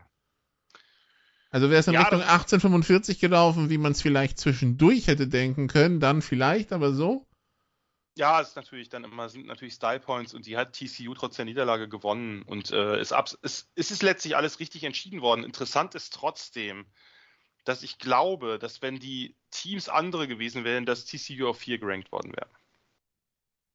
Wenn wir die Teams auswechseln. Glaube ich Und auch. nur Also ich hätte wo- auch so, ich hätte es auch so fürs Protokoll, wenn, ich hätte die auch so gerankt. Also ich bin froh, dass wir nicht das Rematch haben, aber ich glaube, wenn das, wenn es rein, wenn du gesagt hast, die vier Teams nach Stärke, dann wäre Michigan über TCU gekommen, aber sie wollten das Du Rematch meinst Ohio State. Ja, aber Ja. ja. Sorry, ja. Ja, ja, aber das ist halt das eine, was und genauso Alabama, man hätte über alles, ich glaube, da, sagen wir mal anders, das Komitee hätte über alles diskutieren können, aber was sie hätten nicht machen können, ist Alabama auf 4 zu ranken, damit sie gleich gegen Georgia spielen, weil sie wollen diese, sie wollen die Conference-Matchups im Halbfinale nun mal um alles in der Welt vermeiden, gerade dann, wenn du Georgia, Alabama und Michigan gegen Ohio State hast, das ist Gift für die, für alles, was sie sich so überlegt haben. Und wir hatten ja auch das ein oder andere Spiel. Wir aus Europa finden das dann vielleicht geil, aber in den USA schalten dann in der Tat vielleicht ein, zwei Leute weniger ein und dann äh, und das Interesse ist insgesamt nicht so groß, die Coverage ist nicht so groß. Wie gesagt, mag für uns nicht so verständlich sein, weil wir denken, ja geil, die Game nochmal, ist doch wunderbar, aber so funktioniert es halt nicht. Ihr allem, nicht also- irgendwann Georgia Alabama Overkill die letzten Jahre? Nicht als Halbfinale. Man hatte einmal Ja, nicht, als- nicht als Halbfinale, aber irgendwie so, okay, die Paarung haben wir jetzt aber auch oft genug gesehen. Bitte was anderes? Ja, ja. Gut. Aber Selbst wir, also selbst wir in Europa können irgendwann mal von der Paarung genug haben. das kann sein. Und das ist dann so ein bisschen wie in der Champions League, ne? dass du zum, als wenn du zum hundertsten Mal Real Madrid gegen Borussia Dortmund hast, findest du es irgendwann nicht mehr so spannend, wie wenn es einmal Wie vor alle paar 20 Jahre Jahren, vorkommt. ja. Genau. Genau. So, und, äh, und von daher war klar, das machen sie nicht. Sie müssten also Alabama auf drei ranken, an Ohio State vorbei, an TCU vorbei. Ain't gonna happen. Selbst das Komitee, was sicherlich äh, jetzt nicht unbedingt äh, dafür bekannt ist, die SEC besonders schlecht zu behandeln, könnte das, könnte das einfach nicht machen. Von daher war relativ schnell klar, TCU bleibt an drei, Ohio State rutscht auf vier hoch. Interessant wäre nur gewesen, wenn TCU mit, sagen wir mal, jetzt keine Rutsche bekommen hätte, aber mit 10 oder 14 Punkten verloren hätte. Was hätten sie dann gemacht? Sie hätten sie auf drei belassen müssen, trotz allem. Weil Aber das einfach ich, die ich, fand's ja, ich, fand ja die, ich fand ja die Argumentation von Alabama lustig. Direkt nach dem Iron Bowl war es ja, ja, schaut auf unseren Rekord, äh, wir, haben, wir haben nur zwei Niederlagen und nur mit einem gegen LSU verloren. So, direkt danach verliert LSU gegen, erstmal mit, gegen Texas A&M mit 15 und wird im SEC-Finale ziemlich chancenlos durch die Gegend geschubst. Ähm, so, Also war plötzlich der Quality Loss gegen LSU keiner mehr. Also hat Nick Saban dann probiert mit, ja, aber the trend is your friend. Wir haben die letzten drei Spiele gewonnen und denken halt, ja, gegen ein FBS-Team und gegen 5 und 7 Auburn. Jetzt ernsthaft? Naja, er hat ja noch was anderes gesagt. Er hat ja auch gesagt, wie, wie gesagt, ich hatte das schon äh, einen Tag später, man kann, über, man kann über die Argumente grinsen, aber ich finde, dass Saban sie bringt, ist normal. Denn das, er würde sein Team verlieren. Jedes Team würde das machen. Jedes Team und jeder Coach würde versuchen, irgendwie das Komitee auf seine Seite zu ziehen. Und der hat ja dann das, das Argument gebracht, wer wäre Favorit? Wer wäre Favorit, wenn Alabama gegen TCU antreten würde? Wen würden die Buchmacher vorne sehen? Wen würden die Buchmacher vorne sehen, wenn Alabama gegen, ja, vielleicht sogar Michigan antreten würde? Aber gegen TCU wären sie auf jeden Fall Favorit. Ja, ich finde es absolut richtig, wie das Komitee entschieden hat. Aber ja, ich finde es auch absolut richtig, dass Saban nicht sagt, wir haben das nicht verdient. Warum sollte er das sagen? Was, was ist das für ein ich check Signal auch nicht, Nicola, warum du da jedes Jahr jedes Mal draufhaust. Du musst doch Lobbyarbeit betreiben für das, was du tust. Und es ist am Ende auch scheißegal, wie du bist. Hm? Ich hau doch nicht drauf. Nee, ich sag's Nikola, weil Ach Nikola so. jedes Mal sein Unverständnis äußert. Ich check das nicht. Er muss, er muss es doch so machen. Also. Das er muss doch seinem Team im, im Lockerroom muss er doch was soll er denen sagen? Hier, genau. Leute, ich fand, euch, ich fand euch ganz okay, aber ganz ehrlich, ihr habt es eigentlich nicht verdient. Nein, das macht kein Coach der Welt. Das macht kein Coach der Welt. Es hat doch nichts, äh, kann er im Lockerroom kann er erzählen, was er will, aber muss er sich jede Woche vor irgendein ja. Mikrofon stellen? Ja, muss er. Wenn er sich davon verspricht, dass es irgendeine Art von Einfluss hat, natürlich. Du, das, ja? hat, das hat Urban Meyer bei Ohio State auch gemacht seinerzeit, ja. wo es diese eine große Klatsche gab jeweils. Da hat er sich auch hingestellt und gesagt, aber es war doch nur ein Spiel. Genau. Das war doch nur eine blöde Niederlage gegen Purdue oder Iowa. Ich, ich verstehe es total. Also, aber es du verlierst halt, dein Team. Du verlierst dein Team, wenn du es nicht genau. Machst. Du musst alles versuchen, dass du vielleicht doch noch jemanden überzeugst. Ja, und dann vielleicht auch, und wir kennen ja die Geschichte, ja, dann den, den richtigen ähm, das richtige Paket mit der Brotzeit hinstellst, das dann auch korrekt abgestimmt wird und die Welt, ach sorry, die Welt, das war eine andere Story. Ah, die, die Kuckucksuhren vielleicht noch, ne? Oder also, die Kuckucksuhren, die, die werden es gewesen sein, ja. Die Kuckucksuhren und die Brotzeit. Muss man Waldi ja. Hartmann, muss man Waldi Hartmann nochmal fragen, woran es lag. Genau. Nein, aber ich verstehe total, dass er da trommelt. Ich kann nachvollziehen, dass es dir auf die Nerven geht, aber ich würde es auch nicht anders machen. Wenn, vor allen Dingen, wenn ich den Eindruck habe, hey, ich bin Nick Saban, die Leute hören auf mich, ich habe eine riesige Reichweite, vielleicht denkt trotzdem nochmal einer drüber nach. Allein deswegen. Ja, vielleicht bluten, mir, vielleicht, vielleicht bluten, mir, noch die Ohren von letztes Jahr war Rebuild, aber ja. Und nur fürs Protokoll, ich glaube auch in der Tat, dass äh, Alabama die Chance hat, sechs von zehn Spielen gegen TCU zu gewinnen. Aber das werden wir nicht rausfinden. Ich weiß nicht, ich habe das Gefühl, die SEC war dieses Jahr ein bisschen overrated, aber gut. Ähm, also von, von Georgia und Tennessee mal abgesehen. Dann hat Tennessee einen ganz schön schlechten Auftritt gegen Alabama gehabt, dass sie den so knapp, knapp nur schlagen. Aber gut, gehen wir zum SEC-Finale vielleicht. Ja, das ging 50-30 für Georgia aus. Jan. Ja. ähm, und, war, und, ja, war auch, und war auch in etwa so deutlich wie das Endergebnis. Ja, fast noch deutlicher, ne? Aber also zur Halbzeit, also zur Halbzeit hat keiner mehr hingeschaut, weil ich glaube, ich stand 35-7 oder so. 10, ich glaube, sie haben noch ein Field Goal, einen Gnaden-Field Goal noch gehabt, aber genau, das war, das war, die erste Halbzeit war natürlich, war einfach mal die Schlachteplatte. Ne? Das ging schon ungünstig los für die Tigers. Sie haben den, also am Anfang dachte man ja, oh, hm, naja, sie können den Ball bewegen, sehr guter Drive bis innerhalb der 10, dann kommt der Sack, dann kommt das geblockte Field Goal und der, und der Play von, von, von Christopher Smith, der wartet, wartet, wartet, wartet, den Ball nicht berührt und dann losläuft, als, die, als das LSU-Team sich schon gen Seitenlinie orientiert. Ultra savvy, sehr erfahren, sehr intelligenter Spieler. Genauso muss es machen. Habe ich selten gesehen, dass es jemand so, so gut verkauft hat auch. Übrigens, also ja, ähm, der, der Brainfart war auch übrigens beim halben Georgia-Team. Die Hälfte, die Hälfte ja, hat er ja. gar nicht mitbekommen, dass der Ball da noch rumliegt. Ne? Also, ja, ja, aber aber er und ein paar, paar seiner Kollegen haben das dann ja, er hat ja ein bisschen kleinen Begleitschutz hat er ja gehabt. Ja, ja, aber irgendwie, du siehst dann irgendwie Georgia-Spieler, die sich nebenbei schon abklatschen und, und also fantastisch das Play, ja. Ähm, genau, dann kommt, dann kommt ja sofort Keishon Booty mit diesem Catch and Run, der, der Konter sitzt ja sofort von LSU, aber dann ging es ganz schnell. Ne? Da steht 7-7, dann kommt ähm, der, dann kommt Stetson Bennett in Form oder in Fahrt mit, mit Brock Bowers. Die üblichen Pässe am, am Ende dieser passen die Flat, den irgendwie kein Team verteidigen kann gegen Bowers. Sofort die Interception danach, nachdem der Ball gefühlt zwischen fünf Spielern hin und her babbelte. Ein Play später lädt McConkey mit dieser Top-Post-Route, wo, er den, wo er den Corner wirklich, äh, wirklich auf links dreht zum Touchdown. Zwei vor, also zwei Touchdowns vor. Und danach die, wurde die Offense von LSU kalt gestellt mit drei Three and Outs. Jaden Daniels, muss man natürlich auch sagen, war dann deut war, war angeschlagen, war deutlich limitiert. Und Georgias Offense ist richtig heiß gelaufen. Die konnten laufen, die konnten passen. Die Formation, ich habe es total gefeiert, wo sie diese eine Formation mehrfach gespielt haben. Die beiden Titans, Daniel Washington, der 270 Pfund Koloss, daneben Brock Bowers, daneben Rosamie Jackson, der beste Blocking Receiver. Also die drei neben den Tackle gestellt und einfach darüber gelaufen. Das fand ich einfach gut. Und, auf der, und natürlich auf der anderen Seite, wir müssen es erwähnen, Jalen Carter, der Freak. Äh, wie er die, also wie er erstens ein super Spiel macht, der wird immer besser, seitdem er von seiner Verletzung zurückkommt. Das, man merkt richtig, bei jedem Spiel hat er mehr Impact, wie er dieses Play macht, wo er Jaden, Jaden Daniels dann einfach hochhebt und, äh, und zu einer Jubelpose ansetzt, während er den Quarterback noch ganz locker in einem Arm hat. Ja, Gibt sicherlich auch Refs, die da vielleicht irgendwie irgendeine Strafe callen, aber ich fand es ganz geil, dass sie es nicht getan haben, ehrlich gesagt. Ich fand es auch ganz gut, dass die Ola, die daneben standen, relativ entspannt geblieben sind. Ja. Das, hätte ja, ganz, das, hätte auch ganz, schnell schief gehen können, die Nummer. Das hätte ganz schnell schief gehen können. Ich hatte mit irgendwem noch drüber geschrieben, dass äh, wenn da ein Olaner reinschädelt, weil er die Sache nicht so geil findet, dann können alle zu Schaden kommen.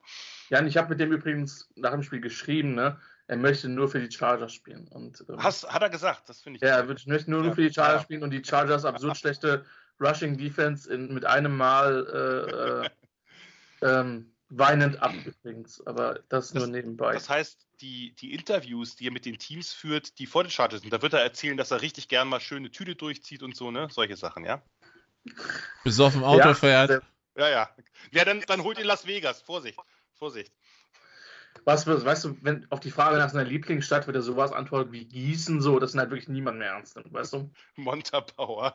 Oh, Fargo, North Dakota, ja. Äh, kommt genau. erstmal rein, legt seine drei Waffen auf den Tisch, ja. Niklas, du, du weißt, es waren Prospects in den letzten Jahren schon ausgesprochen erfolgreich, sich ihren Draft-Status mit so Geschichten kaputt zu machen. Ich erinnere mich an den Typen, der, der, der weggegangen ist, äh, mich draften, nee, die Seahawks waren das, glaube ich, und der dann irgendwie drei Tage irgendwie sich da noch im Flughafen verirrt oder verschanzt oder sonst was hat. Adam Muema von San Diego State, ja, äh, unvergessen, äh, hat vorher die Buffalo Defense im Bowl Game in Grund und, Grund und Boden gelaufen und danach hat er dann die Nummer gemacht. Wir hatten doch irgendeine Folge mal nachgeguckt, der ist doch so ein Guru geworden irgendwie oder so, ne? Ja, irgendwie sowas. doch, du hast doch irgendwie nochmal irgendwas von ihm gefunden, Nikola, bei Facebook oder sowas. Nicht den gesündesten Eindruck machte, meiner Meinung nach, aber gut, das. Äh... Ecumenical Order of Christ. du hast es gleich wiedergefunden, sehr gut. ähm, darf, ja. darf, ich noch zwei, ja, zwei Sätze zum Spiel, weil ein bisschen Wasser muss ich in den Wein noch kippen. Denn ganz im Ernst, das war nicht das erste Mal, was die Bulldogs dann in der zweiten Halbzeit gemacht hatten. Die hatten noch lange ihre Starter drauf. LSU hat den Backup-Quarterback gehabt, Garrett Nassmeyer, und der hat einen langen Ball nach dem anderen angebracht. Unter anderem gegen Kili Ringo, gegen den Top-Cornerback. Der hat ein bisschen Probleme gehabt bei tiefen Bällen. Das ist nicht das erste Mal gewesen. Ja, klar, knapp wurde es nicht mehr, aber die Menge an Big Plays, die da im vertikalen Passing-Game zugelassen wurde, ich sag mal so, das ist jetzt, muss jetzt nicht alles super aussagekräftig sein, aber sie hatten ihre Starter noch eine Zeit drauf. Ohio State wird da sicherlich noch mal ein bisschen genauer hingucken. Das kann ich mir schon vorstellen. Also so ganz, ganz easy haben sie es nicht runtergespielt am Ende. Der hat wirklich, also insgesamt hat LSU ja ziemlich krasse Office-Statistiken gehabt. Die sind irgendwie für, was war das, über, für 500 Yards haben die gepasst. Und das war jetzt nicht nur Catch-up-Mode. Also am Ende hat äh, LSU mehr, mehr Offensials als Georgia. Ja, also wie gesagt, ein Teil davon am Ende musst du natürlich rausnehmen, aber das, also ein bisschen hat sich das übers Spiel gezogen. Wie gesagt, auch, auch der, also der Touchdown von Christopher Smith war ja eigentlich auch ein guter Drive von LSU. Und das, das war jetzt defensiv keine ganz runde Nummer. Und wie gesagt, Ohio State wird da hingucken. Das heißt natürlich nicht, dass Ohio State die jetzt komplett platt macht. Auf gar keinen Fall. Aber ähm, die sind ein bisschen anfällig da. Und das wundert einen, weil sie haben ja Tennessee so wahnsinnig gut bespielt, dass genau zu dem Status müssen sie, so, nochmal, müssen sie zurückkommen. Denn sonst, ähm, sonst wird das enger, als sie äh, sich das wünschen im Halbfinale. Was ja mal ganz ansprechend wäre, wenn es enger wird als was viele Halbfinals, die wir gesehen haben. Richtig. Die Halbfinals übrigens, wer sich ausschreiben will, 31. Dezember um 22 Uhr und dann in Neu Neujahrsnacht um 2 Uhr. Also ihr könnt nicht die große ZDF-Hit-Parade schauen, sondern ihr müsst College Football schauen. Aber ist ja auch okay. Ich dachte, ähm, die Leute haben, eine, haben so eine App auf die Sofa Quarterbacks College App, äh, wo ihnen dann so immer, wenn, wenn sowas ansteht oder bei besonderen Tagen Lane Kiffen entgegenschreit oder ähm, wenn, wenn sie äh, zum Sport gehen sollten, kriegen sie den verwirrten Blick von, von, von Harbo. Vielleicht sollten wir sowas wirklich mal entwickeln und könnten damit zu Geld verdienen. Vielleicht doch nicht. Jeden Tag ein Motivationsspruch hier von, ähm, äh, von, von, von Clemson Coach hier. Ähm. Oh, von Debo. Von der, der, Debo, von, genau. der Debo, genau. Vor allem für Jan. Mhm. Der Big, Boy, der, der, der Big Boy dort oben möchte, dass du jetzt Sport machst. Genau. Ähm, äh, gut. Also, da, damit wussten wir oder konnten zu 99% annehmen, dass Georgia Nummer 1 wird. Ähm, bearing irgendwelche Zahlungen oder so, keine Ahnung. Äh, egal, was Michigan macht, also außer Michigan hätte Purdue mit 123 zu 0 aus dem Stadion geschossen, dann vielleicht, aber. Na, selbst dann nicht. Ähm, wir wussten halt, äh, Ohio State ist wohl drin, Georgia wird wohl die Eins werden und dann schauen wir mal, was Michigan macht und Michigan schlägt Purdue 43-22 an. Ja, sieht am Ende deutlich aus. Purdue hat lange richtig gut mitgehalten. Die konnten den Ball konstant bewegen, haben halt das Problem gehabt, dass in der Red Zone immer Schluss war. Fünf Field Goals, ne? 22 Punkte waren ein Touchdown und fünf Field Goals. Damit schlägst du als Außenseiter den hohen Favoriten eher selten. Ähm, man kann jetzt über den einen oder anderen Versuch diskutieren, ob Jeff Brown da ein bisschen mehr Risiko nehmen musste, aber ich hatte den Eindruck, das war auch eine, eine blöde Dynamik. Die meisten konnten man nachvollziehen. Im vierten und elf, wenn du 10-7 in Führung gehen kannst, da kickst du das Field Goal. Vierter und fünf zum 13 zu 14, zum Anschluss kurz vor der Halbzeit, ja, hm, kann man irgendwie auch nachvollziehen. Vierter und Goal von der 26, da musst du das Field Goal kicken. Das ist absolut Wahnsinn, wenn du es nicht kickst. Äh, zum 16-28. Vierter und sechs von der 10 zum 19-28, ja, da kann man drüber, da sollte man drüber nachdenken. Vierter und acht von der 15 zum 22-36, jetzt zurück zum Two-Score-Game. Äh, ja, also über eins oder eineinhalb kann man diskutieren. Es war einfach so, dass sie oft dann auch nicht, es waren jetzt keine vierten und eins, vierte und zwei, vierte und drei, die sie da hatten. Ne? Und ansonsten kann man Braum ja wirklich nicht vorwerfen, dass er nicht alles gegeben hätte. Der hat das Playbook ja wirklich komplett entleert. Ne? Also da waren ja, da waren ja geile Sachen bei. Dieser Fake Flea Flicker, äh, Flicker. Fake Flea Flicker. Das ist fast ein Zungenbrecher von Devin Mockaby. Das war eines der, der coolsten Plays, das ich diese Saison gesehen habe. Da hatten sie diesen Fake Pitch Counter auf den auf einer H-Back-Position stehenden Tyron Tracy, also eigentlich ein Receiver, äh, ein Punt-Fake vom Titan Payne Durham. Also die hätten ja wirklich alles probiert. Das hat halt, das war halt genau das, was man vielleicht rausholen konnte. Und ja, ein, zwei Plays mehr Risiko, okay. Aber sonst fand ich das schon, fand ich das schon sehr cool. Ich habe Michigan am Anfang nicht so ganz verstanden in der Defense, weil sie halt mehr Zone gespielt haben als normal. Und das hat nicht so besonders gut geklappt, weil äh, Aiden O'Connell und Charlie Jones bei, äh, bei Purdue halt wirklich, die haben ein blindes Verständnis, die haben eine relativ chirurgische Präzision, gerade bei diesen Option Routes nach einem etwas längeren Stem, also was weiß ich, nach acht oder zehn Yards, das hat, das hat einfach, das konnten sie nicht gut stoppen. Äh, andererseits auf der, auf der Offense-Seite hat Michigan, fand ich, sehr gut gemacht, einen guten Run-Pass-Mix, wenig ausrechenbar. JJ McCarthy, der hatte noch echt die breite Brust von dem Ohio State-Spiel. Wirklich geniale Plays on the move und under pressure, so ein bisschen wie Caleb Williams. Nicht ganz so spektakulär, aber ging bei einigen in die Richtung. Es gab dieses eine, wo er super lange scrambled, auch wirklich tief im Backfield Druck ausweicht, dann noch den Receiver findet, einmal über, wirklich einmal quer übers Feld, äh, umläuft er das Spieler und hat dann noch die Awareness zu wissen, wo ist die Line of Scrimmage? Und lässt wirklich ein Jahr, bevor er die erreicht, den Pass los.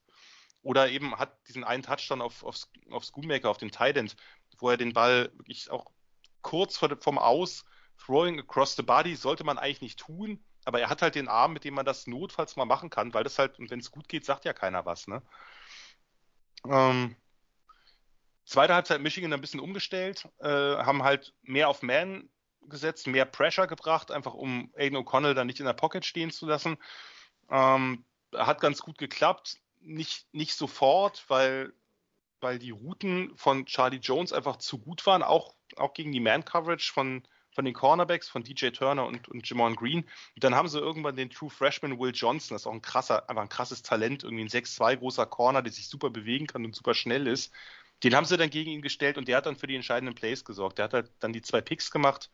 Ähm, den ersten äh, in der Red Zone, der eigenen zweiten Tief in der Hälfte Purdue's bei 1928, wo er da aus Offman mit auf den Slant breakt und dann war das Ding durch.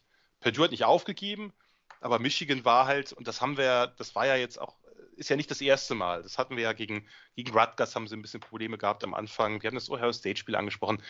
Die haben halt einfach diese krasse Stamina, diese, diese krasse Kondition. Die werden im Laufe des Spiels, gerade in den Trenches, immer dominanter, kriegen physisch den Gegner irgendwann klein gekloppt.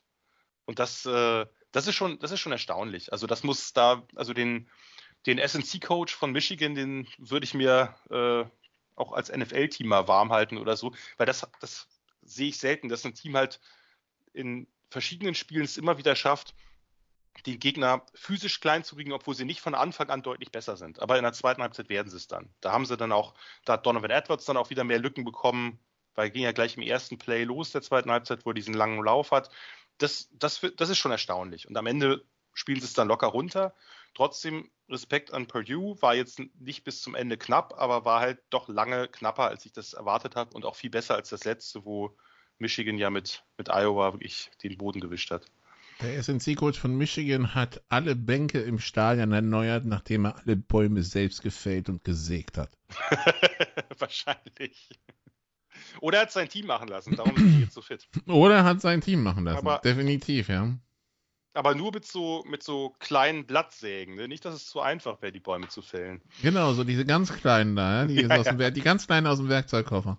Oh Leute, da werden, da werden so schlimme Erinnerungen an den Werkunterricht bei mir wach, das war, oh Gott. Ja, bitte. Also es war für meinen Lehrer auch schwierig, ja, aber naja. Du warst nicht so die feine Klinge, möchtest du sagen, ja? Das war, ich, ich erinnere mich noch an eine furchtbar, also mittelmäßig hässliche Menage. Ähm, vermutlich auch noch falsch ausgesprochen, sorry Nicola. Ähm, äh, bei der meine Eltern damals sogar geheuchelt haben, dass sie das gut fanden. Aber es sah halt tatsächlich nach was Brauchbarem aus. Aber äh, Werk- und Kunstunterricht, ja. Verdrängung ist manchmal doch was Positives. Und Mathe, also äh, ist insgesamt schwierig, okay. Ähm, ja, wobei ich ja sagen muss, der Zahlenraum bis 20 ist dann ist mittlerweile kein Problem mehr. Immerhin, gut. Ähm, Zahlenraum ist ein schönes Wort.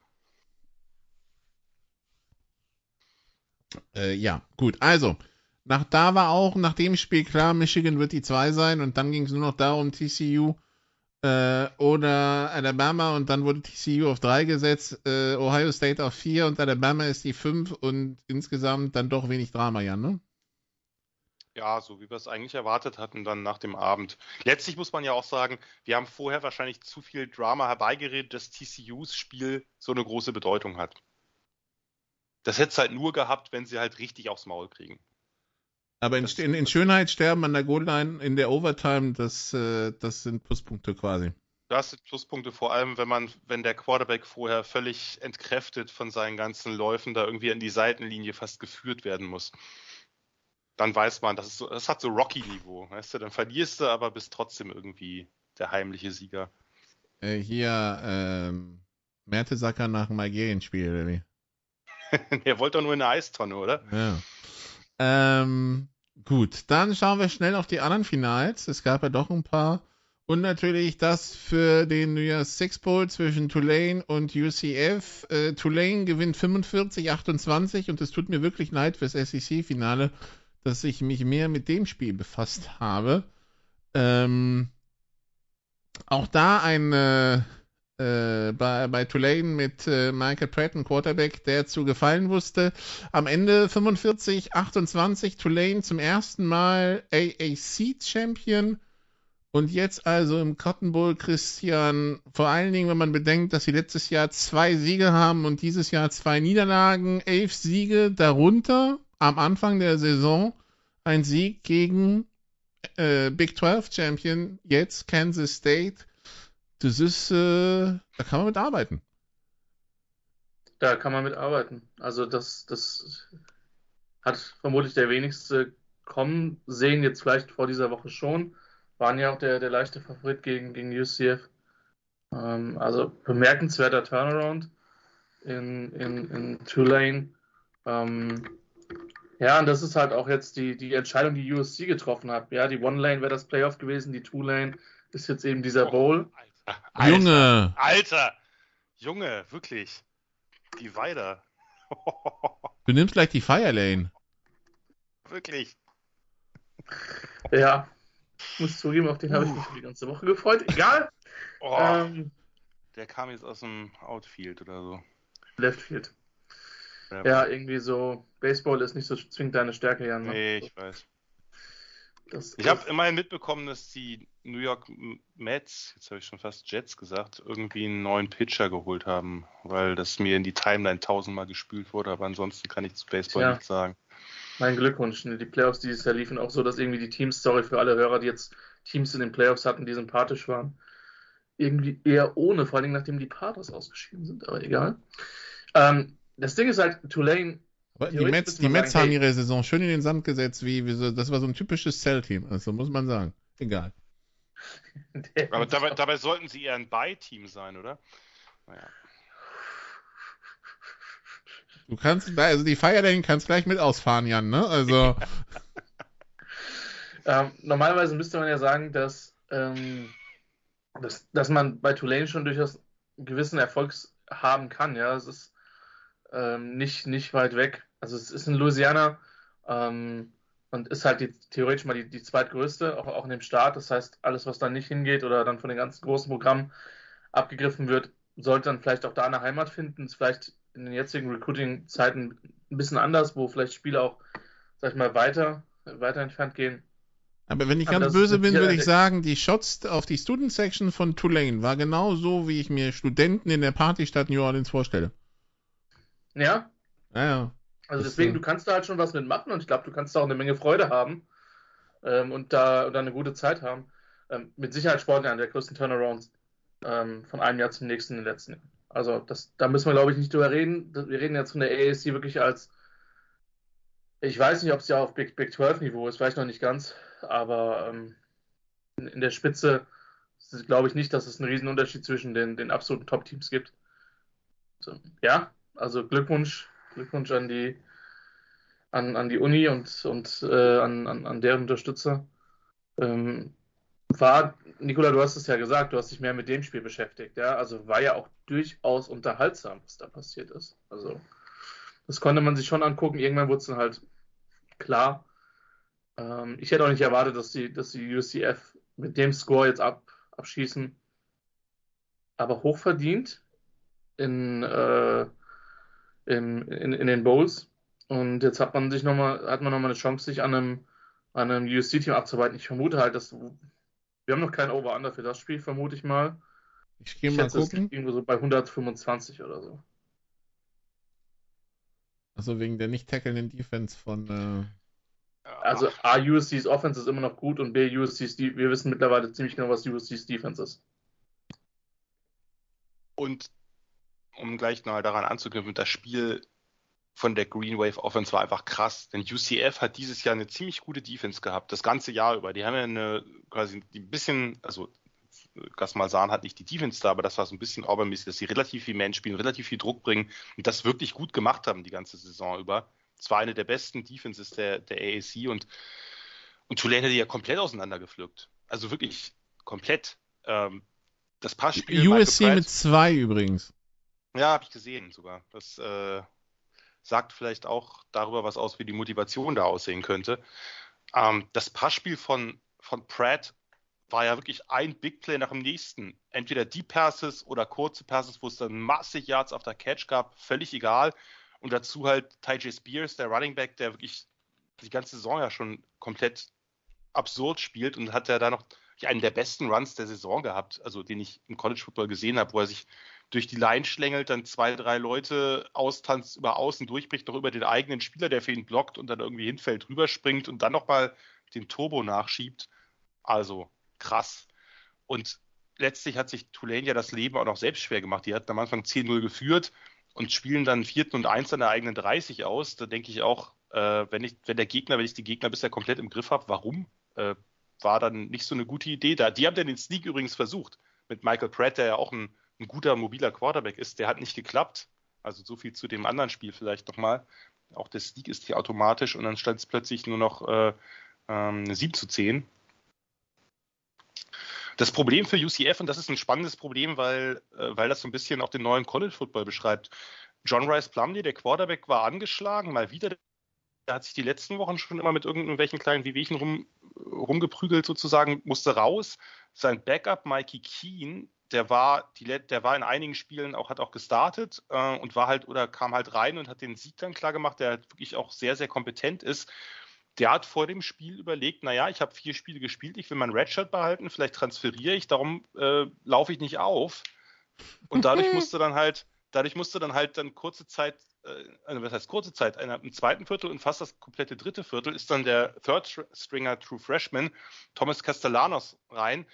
Und der war halt gegen eine gute Defense und Tulane hatte eigentlich die Saison über vor allem mit der Defense gepunktet, war der halt krass überfordert und dazu, der war halt, naja, True Freshman, der war halt super dürr. Da tat jeder Hit beim Zusehen weh. Irgendwann haben sie ihn wieder rausgenommen und dann Plumlee wieder reingebracht, weil der dann irgendwie doch, weiß nicht, angeschlagen oder einbeinig besser war als, als der True Freshman. Der kann ja was werden und so, das ist ja überhaupt nicht gesagt, aber der wirkte halt, der wirkte halt irgendwie. Eine Runde durch die Bude, bitte, ja?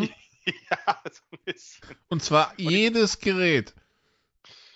Ja, also wie gesagt, das ist ja. Und don't skip Black Day. Das, Don't Skip Leg Day ist auf jeden Fall immer, immer entscheidend, aber bei ihm würde ich auch die, würde ich eigentlich den ganzen Körper da vielleicht nochmal äh, noch durchhusten, weil da, da gab es so ein, zwei Hits, wo die, wo die Tulane D-Line oder ein D-Liner da auf ihm gelandet ist und das sah halt so aus, als ob man den aus dem Boden kratzen müsste. Ähm, Anyway, Tulane ist ja noch wirklich fahrlässig mit seinen Chancen umgegangen. Die hatten den Fumble nahe der Goal-Line bei 24-7 Führung, da hätten sie schon entscheiden können. Dann kam, als Plumlee zurückkam, haben sie ja also hat, äh, ich wollte schon sagen, Auburn hat UCF ja so ein kleines äh, Comeback begonnen. Nur, das ist ja immer wieder davon unterbrochen worden, weil die eigene Defense wirklich nichts stoppen konnte. Da hatten sie diesen Fake Receiver Screen, wo der designierte Vorblocker, ich liebe ja Fake Receiver Screens, kann man so viel draus machen, äh, da irgendwie Mutterseelen allein die Sieben runterläuft. Ähm, und dann haben sie ja, hat Spears einmal gefummelt, sein eines schlechtes Play und dann noch ein Touchdown und plötzlich waren sie auf drei Punkte wieder ran.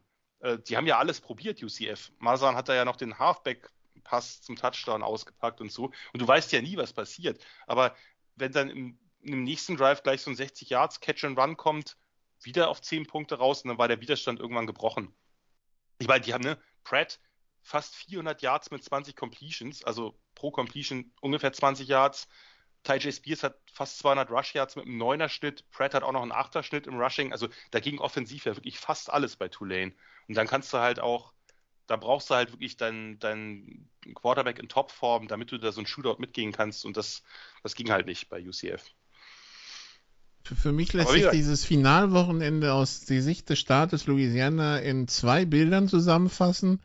Eins ist LSU, dieser, dieser Pick, über, wo, wo der LSU-Spieler sucht, wo dieser verdammte Ball ist, während einer auf ihn drauf liegt und ihm der, Hel der Ball einfach von Helm doinkt zum Pick. Ja, ja das war ja dieses Ding von. Äh, und das zweite war, nachdem Tulane gewonnen hat und die Studenten des das Spielfeld stürmen wollten, wie sie dann plötzlich alle gemerkt haben, uh, das ist ja hoch, der Sprung. Ja, ja das hat einen Moment gedauert. Oh, oh scheiße, hier sind es vielleicht doch, ist es doch noch mal ein Meter mehr oder ein halber Meter. Genau, es sind zwei Meter und nicht ein Meter fünfzig. Ups. Äh, aber irgendwann haben sie sich ja doch getraut. Ja. Aber so tröpfchenweise eher.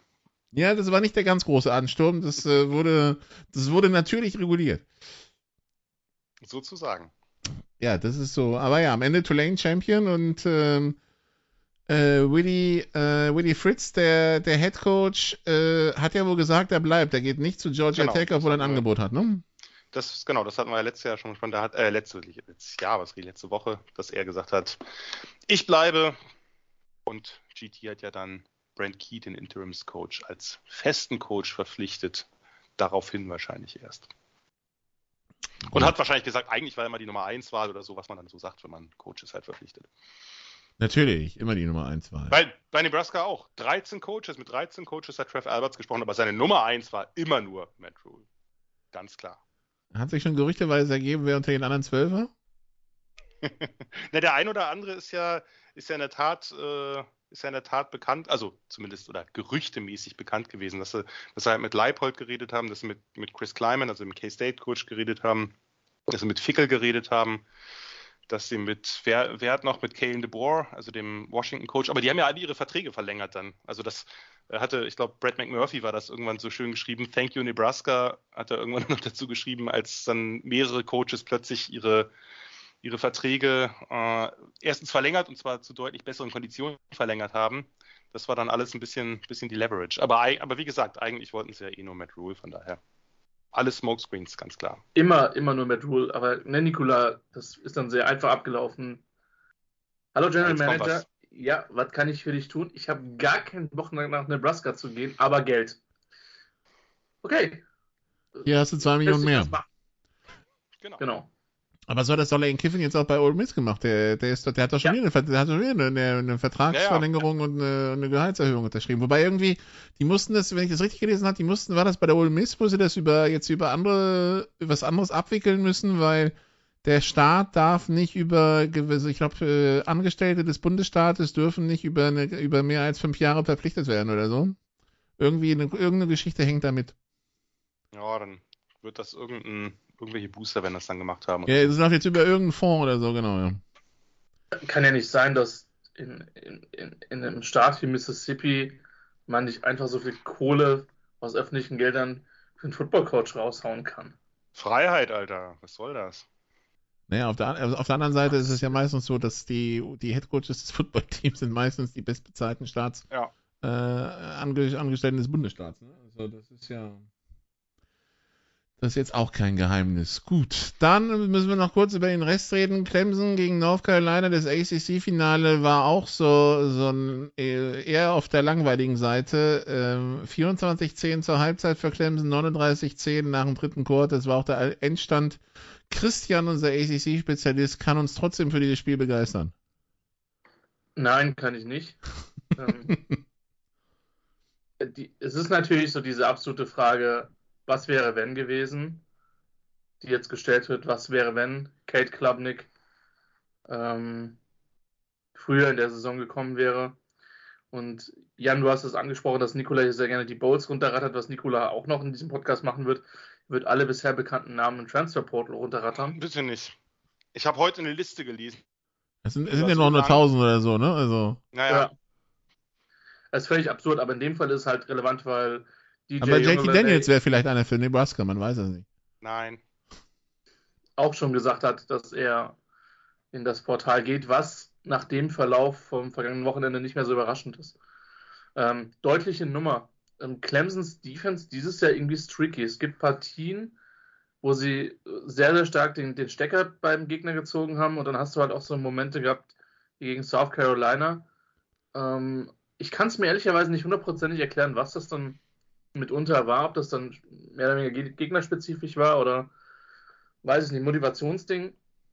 Aber in dem Fall schien die Motivation da zu sein, äh, nochmal North Carolina wegzuprügeln, die jetzt irgendwie zwei, also deren Saison jetzt auch wirklich eher in Anführungszeichen bitter ausgelaufen ist mit der Niederlage gegen Dave Doreen's NC State, über dessen Kommentare wir letztes Jahr, äh, letzte Woche schon gesprochen hatten. Ähm, die, die, das, Und- das, das Desaster und- ging schon die Woche davor los mit der Niederlage gegen Georgia Tech. Stimmt. Und Stimmt. wenigstens, wenigstens war es mit Klubnik wieder der Backup-Quarterback, nachdem sie ja vorher die Third- und Fourth-Stringer-Quarterbacks da zu Siegen geführt haben. Also wenn schon, denn schon. Das war schon ganz gut, dass äh, Uyangalele da gebencht wurde. Ja, Jan auch Sorry. gerne im Draufhauen gegenüber den Tar Heels beteiligt, so gefällt mir das. Ähm, Immer, ja, immer. Also- Defense. weirde Saison für Clemson. Es war klar, dass sie nach dem Coaching-Staff-Wechsel äh, vielleicht ein bisschen Anlaufzeit brauchen. Das sah zwischenzeitlich offensiv übel aus. Ich kann es nicht anders sagen. Ähm, ich finde, sie sind jetzt noch gut weggekommen mit dem Spiel gegen Tennessee. Das könnte tatsächlich unterhaltsam werden. Ähm, Ein oranger Orange ja. Bull. Och, bitte. Ja. Habe ich noch gar nicht gehört bisher von. Nee, noch niemand. ähm, ja, also hochverdient natürlich für Clemson, klar gewonnen. Ähm, wie gesagt, Defense in dem Spiel dann mal wirklich aufgedreht gegen North Carolina, die ja schon bewiesen haben, dass sie punkten können. Und wie gesagt, die Frage, die sich stellt, und natürlich ist Yongolele einer der größten Namen, die jetzt halt im Portal sind. Auf der anderen Seite muss man sagen, dass in den letzten Jahren sportlich alles auch sehr, sehr wechselhaft war, was er gemacht hat. Was ich halt nicht verstehe, ist, er hatte Anfang der Saison eine, eine wie soll ich sagen, eine Serie von so fünf, sechs Spielen, wo der wirklich gut war. Wo der wirklich wieder gut war, wo man dachte, okay, er hat es er irgendwie doch, äh, er hat diesen Slump überwunden und jetzt ist er am Ende ja so krass wieder rein zurückgefallen. Ähm, kann ich mir, kann ich mir ganz schwer erklären, was da, was da passiert ist. Ich weiß jetzt nicht, ob Clemson, gut, vielleicht haben sie, hätten sie das Spiel gegen South Carolina anders gestalten können. Das gegen Notre Dame, glaube ich, wäre so oder so verloren gegangen. Da kam ja Klappnick rein und hat einen Pass gehabt und der ist gleich gepickt worden, ziemlich übel. Also da würde ich jetzt nicht von ausgehen, dass sie jetzt ungeschlagen durchgegangen wären. Aber Uyangalele, die, in diesem Spiel am Anfang, das sah ja wirklich grotesk aus. Der hat ja diese ein, zwei Bälle, wo sein, wo er irgendwie, das war irgendwie ein Hook oder Hitch und er wirft den halt dem Receiver vorher aus fünf Yards vor die Füße, wo man dachte, was, was ist ohne Druck oder so, was ist jetzt, was ist hier verkehrt? Der war völlig off. Darum hat man ihn, glaube ich, auch so schnell rausgenommen. Und äh, ja, bei, mit, mit Klapnik sah das dann sah das dann deutlich besser aus. Zu dem anderen Punkt, Christian, ich kann es mir auch nicht ganz erklären, die Defense, warum die jetzt in so einem Spiel plötzlich gegen einen, ja eigentlich zeitweilig auch Heisman-Kandidaten Quarterback wie Drake May so gut aussah, weil die hat ja in, gegen den Laufer, die eigentlich immer ziemlich gut, aber die hat ja wirklich einfach keine gute Secondary mehr gehabt und war total passanfällig. Ähm, gut, Laufer gegen Notre Dame auch schwierig, aber sonst haben die eigentlich mit der D-Line ziemlich gut ausgesehen. Und jetzt war das ja plötzlich, und ich hatte so ein bisschen überlegt, ob Clemson wirklich die großen Stakes hat in diesem, in diesem Championship Game. Sie haben die ACC tausendmal gewonnen, UNC, für die wäre das der erste Sieg seit Anno Dunnemal gewesen. Das wäre halt, weiß ich nicht, da, ich hatte jetzt eher erwartet, dass, dass die Tar Heels da wesentlich mehr Motivation haben, aber ganz so leicht macht Stabo Sweeney dann seinem Team wahrscheinlich doch nicht, dass er sagt, naja, wir schenken die Saison jetzt ab oder so. Ähm, wohlgemerkt, ich möchte auf einen ähm, auf ein Play äh, von, also diesen Pick Six, habt ihr den gesehen? Von, von Drake May? Ähm, stand 24-10 im dritten Viertel und er läuft an, also er macht einen Rollout an der, an der Goal-Line von Clemson oder nahe der Goal-Line und wirft den Ball nach diesem Scramble aus wenigen Yards dem DB Nate Wiggins einfach in die Arme. Ich habe das selten gesehen vom Top Quarterback. Da war nicht mal irgendwie weiß ich nicht, was er da sich gedacht hat. Da war jetzt kein, kein eigener Spieler in der Nähe und der läuft dann irgendwie fast 100 Yards zum, zum Pick-Six-Touchdown. Dadurch war das Ding dann durch. Äh, ich dachte wirklich, was, also das habe ich, weiß nicht, was da in ihm vorgegangen ist. Äh, fand ich relativ skurril. Ähm, was man noch sagen muss, am Ende durften alle bei Clemson ran. Hunter Johnson, der da, damalige Five-Star, der kurz zu Northwestern ist, da richtig scheiße aus, schon richtig schlecht aussah und ähm, und jetzt dann zurück ist, um seine Karriere in An Ruhe und Anstand bei Clemson zu beenden. Und auch äh, Ty Herbstreet, der Sohn von Kirk, durfte einen Pass fangen. Schön, oder? Also da durfte jeder mal ran. Drew Spinney auch, aber der durfte auch ein paar Mal öfter ran. Das, äh, die haben dann so ein bisschen Verabschiedung am Ende gespielt oder so. Oder weiß nicht, was heißt Verabschiedung? Vielleicht gibt es ja für den einen oder anderen die Chance, nicht nochmal in so einem Spiel dann auch auf sich aufmerksam zu machen. Und viel höher gewinnst du halt gegen irgendein FCS-Team dann auch nicht unbedingt. Das ist also das ACC-Finale. Dann äh, hätten wir die, das äh, MAC Championship Game. Das hat Toledo gegen Ohio gewonnen, Jan 17-7. Ja, war jetzt nicht so spektakulär, wie das Ergebnis vielleicht auch vermuten lassen könnte. Ohio hat halt ohne. Das klingt ohne, nach einem Highlight, also gleich hinter TCU Kansas State. Ja, es war ja gleichzeitig. Und ich habe zeitweilig auch fast mehr zum Mac-Spiel geguckt, aber das, ja, Ohio hat halt den Backup-Quarterback, den Unerfahrenen drauf gehabt, weil sich deren Star-Quarterback Curtis Walker verletzt hatte vor ein paar Wochen. Und ähm, in dem einen Spiel dazwischen sah der CJ Harris gar nicht so schlecht aus. Der hat halt ein paar ganz gute Option-Plays gehabt, aber darauf haben sie komplett verzichtet. Die haben halt irgendwie relativ einfallslos in der Offense gespielt und gehofft, dass das reicht. Hoffnung gehabt, dass die O-Line halt gut genug ist. Und Toledo hat halt ja, die waren halt aggressiv in der Defense, haben eine gute Defense auch.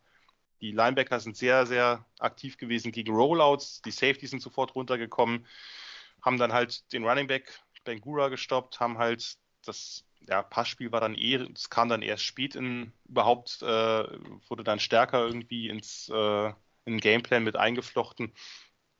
Ja, und dann haben sie halt in der Offense ihr eigener Quarterback, DeQuan Finn, ist auch relativ spektakulär, aber der war halt auch angeschlagen. Also das heißt, man hat da nicht die beste Qualität oder die höchstmögliche Qualität gehabt auf beiden Seiten, war dann im Running deutlich limitiert, aber die haben es geschafft halt ähm, dann im Lauf der Zeit einfach ihr eigenes Running, was nicht unbedingt die größte Stärke von Toledo ist, ähm, doch durchaus zum, zum Laufen zu kriegen mit Jacques Stewart. Ähm, Ohio konnte irgendwie diese Off-Tackle-Runs nicht stoppen, war jetzt nicht, war jetzt nicht der erwartete, das erwartete Plus von Toledo, aber ähm, sie haben es dann eigentlich relativ locker runtergespielt, am Ende den, den Touchdown auf Blankensee gemacht, ähm, so, so ein 90 Yard, 16 Plays, Touchdown Drive, das war dann quasi deren Championship Drive. Das 17-7, das war, das war dann quasi schon die Entscheidung. Also weil äh, bei, bei Ohio, das war so ein bisschen Tod auf Raten, bei denen, bei denen ging nicht so viel. Toledo hat sich dankenswerterweise, dadurch war das Spiel lange spannend, immer wieder mit Strafen in den Fuß geschossen, haben auch irgendwann einen vierten und vier in Field Goal Range ausgespielt, wo ich dachte, kann man machen, aber nicht in diesem Spiel, weil wenn du weißt, dass der Gegner halt kaum Punkte macht, nimmst du die Punkte. Situational Football. Aber dadurch war es halt, war es halt länger spannend und ähm, ja, Ohio wartet weiter auf den ersten Max-Sieg seit 1968, was relativ äh, spektakulär ist dafür, dass äh, das Team eigentlich in den letzten 15 Jahren immer relativ gut war, aber halt nie gut genug. Ja, würden Sie sich mal ja. ein Beispiel an anderen Teams nehmen in der Mac und den Coach feuern? Ja, den Coach äh, sollte man jetzt Du wolltest jetzt nochmal auf Tim Lester hinaus? Oder? Ja. ja. Sie waren sogar unter, unter Solish noch besser, würde ich sagen, insgesamt von den Records und auch von der Spielweise. Aber halt, äh, wie gesagt, jetzt haben sie ja gerade den, der ehemalige OC ist jetzt seit zwei Jahren Coach. Man hat mit dieser Saison überhaupt nicht gerechnet. Letztes Jahr waren die wirklich schlecht. Von daher hoffe ich mal für Ohio, dass sie da niemanden feuern. Das war insgesamt in der Mac eine seltsame Saison. Ich bin ja sonst diese Nachtspiele, die geben ja immer oft viele Highlights her, weil die Mac relativ defenslos spielt. Das heißt, ein Team darf irgendwie für 300 Yards laufen oder sagen wir eher ein Running Back darf für 300 Yards laufen. Das nächste Team passt für 500 Yards und dann kommen da krasse Schüler Ach, das holte ich ab, ja? Normalerweise nicht, aber in der Mac ist das irgendwie, das ist, das ist die Freakigkeit, die ich da dann nachts brauche. Dieses Jahr war das erstaunlich defensivlastig. Ich war das nicht gewohnt. Darum waren die Spiele auch nicht so spektakulär in, unter der Woche und irgendwie hat das Finale das Ganze so ein bisschen getoppt. Gut, das. Äh, Jeder braucht sein Guilty Pleasure. ja, ja, ich merke schon. Ähm, kaum wird es mal ein bisschen defensive, ist auch Jan plötzlich nicht mehr so ganz unterhalten von der Mac. Aber gut. Ähm, okay. Dann das Sunbelt Championship, das war auch entschieden, Christian, nach dem 31 zu 0. Das, führ, das führte, das äh, fiel mit 10 Minuten auf der Uhr im zweiten Quarter. Troy vernichtet Coastal Carolina 45-26, wie gesagt 31-0 nach 20 gespielten Minuten. Äh, fast schon interessanter, dass äh, der Head Coach von Coastal Carolina nach diesem spektakulären Run die letzten Jahre, Jamie Chadwell, jetzt zu Liberty wechselt, was natürlich sowohl mich als auch Jan aus verschiedenen Gründen und natürlich auch dich mit Trauer erfüllen müsste, weil das heißt ja, du bist es nicht. Christian. Ja. Dabei hat mich Liberty gesagt, den Coach, den ihr nach mir holt, ja, vermutlich nach meinem Ableben, der wird auf jeden Fall erfolgreicher sein als ich. Ja. Es wird zwar schwer, aber er wird dann zwei Siege pro Jahr holen. Ähm, ich bin ehrlicherweise überrascht, dass das nächste Sprungbrett Liberty ist und nicht woanders. Also ja, du kannst auch da rekrutieren, aber ja, es ist mittlerweile ein FPS-Programm. Aber mit den spektakulären Offens dachte ich, dass der Sprung von ihm größer wird als, als zu, zu einem Programm, selbst auf einer rein sportlichen Ebene. Bizarr. Also klar, er verdient ja deutlich mehr Geld, deswegen keine, keinerlei Vorwurf von mir an der Stelle. Ähm, nur ich habe einfach nicht damit gerechnet, dass er dann ausgerechnet dahin geht, wenn er schon Coastal verlässt. Ja. Ich habe auch, ich fand es auch seltsam, aber es kann natürlich auch sein, dass der ganze Style, den Chadwell und sein Team haben, dass der jetzt vielleicht nicht überall gut, gut ankommt. Das, also, ist zumindest, wäre zumindest zu bedenken.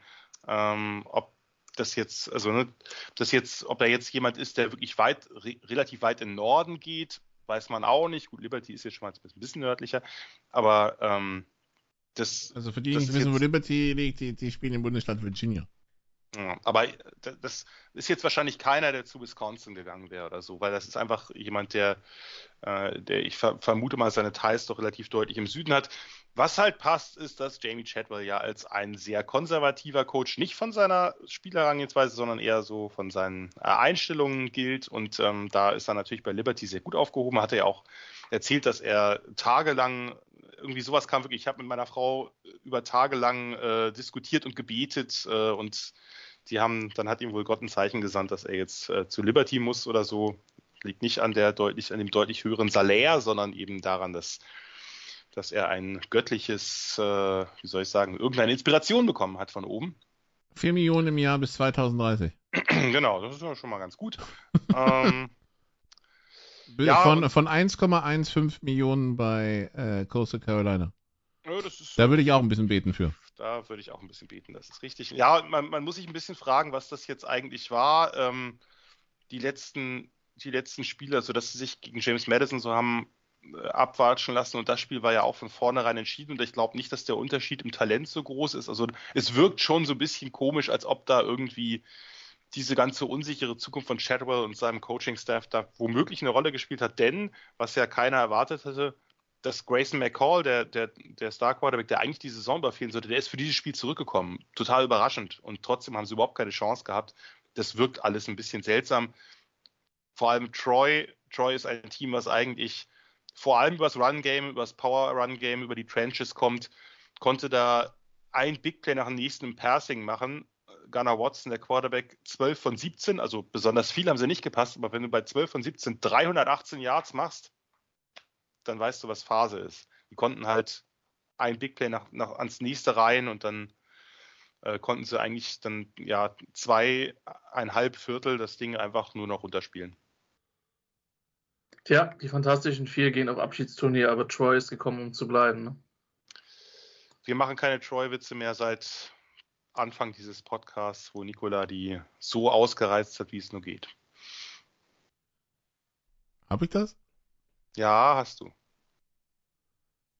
Ah. Aufgrund eines ja, also, was, sie, was, sie vorher, was, sie, was, sie, was, was sie vorher ausgereizt hatten, das weiß ich noch, ja, aber äh, ja, gut. Nun. Ja, du hast das ausgereizt, nicht die Trojans. Du hast das ausgereizt. Über Wochen und Monate. Ja, aber hätte, hätte Nebraska einfach dieses Spiel gewonnen, wäre das gar nicht erst dazu gekommen. das ist eine sehr, sehr seltsame Logik, die möchte ich Gut, dass wir wieder einen Schuldigen haben, Nikola, so gefällt mir das. Was? Nochmal? Gut, dass wir wieder einen Schuldigen ja, haben. Natürlich, so also, ich meine, also, es, äh, äh, ja. Nun, also, wir haben hier Six Bowls. Ähm, können, wir nicht noch, können wir nicht noch ein Championship-Game also haben wir, haben, hab ich, hab ich eins vergessen? Mountain West. Mountain, achso, stimmt, Mountain West. Fresno State ist Mountain West Meister nach dem 28-16 gegen Bo bei Boise State. Weil ich möchte ganz kurz dazu nur zwei Sachen sagen. Also, oder ich kann auch drei Sachen im Spiel sagen, aber es war eine Abwehrschlacht über weite Strecken der ersten Halbzeit. Ähm, Boise State konnte den Ball sogar ein bisschen besser bewegen und dann gab es eine Schlüsselsequenz, die relativ gut war. Boise State ist 3 zu 0 in Führung. Es ist kurz vor der Halbzeit, also man merkt, Punkte sind da am Anfang nicht so reichlich gefallen. Dann kommt erst ein Punt-Return-Touchdown von Fresno State, Nico Remigio. Ähm, dann nächster Drive, Interception von Boise State, Quarterback Taylor Green auf Cam Lockridge, auf dem Cornerback, der ein super Spiel gemacht hat. Dadurch ein Drive-Start in der Red Zone. Touchdown Jordan Mims aus dem Nix 14 zu 3. Und die hatten vorher wirklich kaum was hinbekommen in der Offense. Und dann, was ich eigentlich erzählen wollte, die zweite Schlüsselszene. Es steht nicht mehr 14 zu 3, sondern mittlerweile 14 zu 9, da Boise State zwei Field Goals gemacht hat, Ende des dritten Viertels. Ähm, die Broncos haben den Drive von Fresno State eigentlich gestoppt. Eigentlich. Aber was passiert, Nicola? Äh, roughing sie the hauen, Snapper. Roughing ja, sie hauen, den, na, sie hauen den Panther um. Ah, okay. Darum äh, kriegen sie den Ball nicht zurück, sondern der Drive von Fresno State verlängert sich ein bisschen. Ähm, plötzlich findet Jordan Mims, der Running Back, ein bisschen Raum und Raum. Und Jake Hayner ist ja auch eine schöne Geschichte, dass er nicht zu Washington zurückgeht, wo sein Headcoach dann ja hingegangen ist, Kalen DeBoer, sondern bei Fresno State bleibt. Äh, mit einem wirklich schönen Touchdown-Pass, äh, wirklich an der Schnur entlang gezogen auf einen Receiver, der äh, Christian sehr gefallen würde, äh, weil er Zane Pope heißt. Ähm, und Christian da ja gewisse Affinitäten für hat. Nein. Ähm, nicht? Doch. Ähm, danach noch eine Interception, wieder Drives hat in der Broncos Hälfte. Also im Grunde gab es zweimal so kleine Sequenzen, aus denen, ähm, aus denen Fresno State halt die vier Touchdowns gemacht hat. Äh, einmal Punt Return, einmal Panther umruppen und zweimal Drive Start wegen Interceptions in der eigenen Hälfte. So kann man halt so ein Spiel auch mal gewinnen. Am Ende hat immerhin noch Davis Cotter, der Sohn von Dirk Cotter, mit den Ehrentouchdown für Boise State gemacht. Ist auch schön. War sogar ein spektakulärer. Aber gut. Jetzt haben wir sie alle durch. Haben wir sie alle durch. Und einmal Panther umruppen gehört einfach dazu. Ah, Wäre sonst unglücklich. Atlanta und Tennessee letzte Woche. Ähm, ja. Ja. Oder die Patriots. Haben es ja auch. Gegen wen war das? Vikings? Ja, irgendwie sowas, ne? Bills? Ja. Keine Ahnung. Vikings, glaube ich. Egal.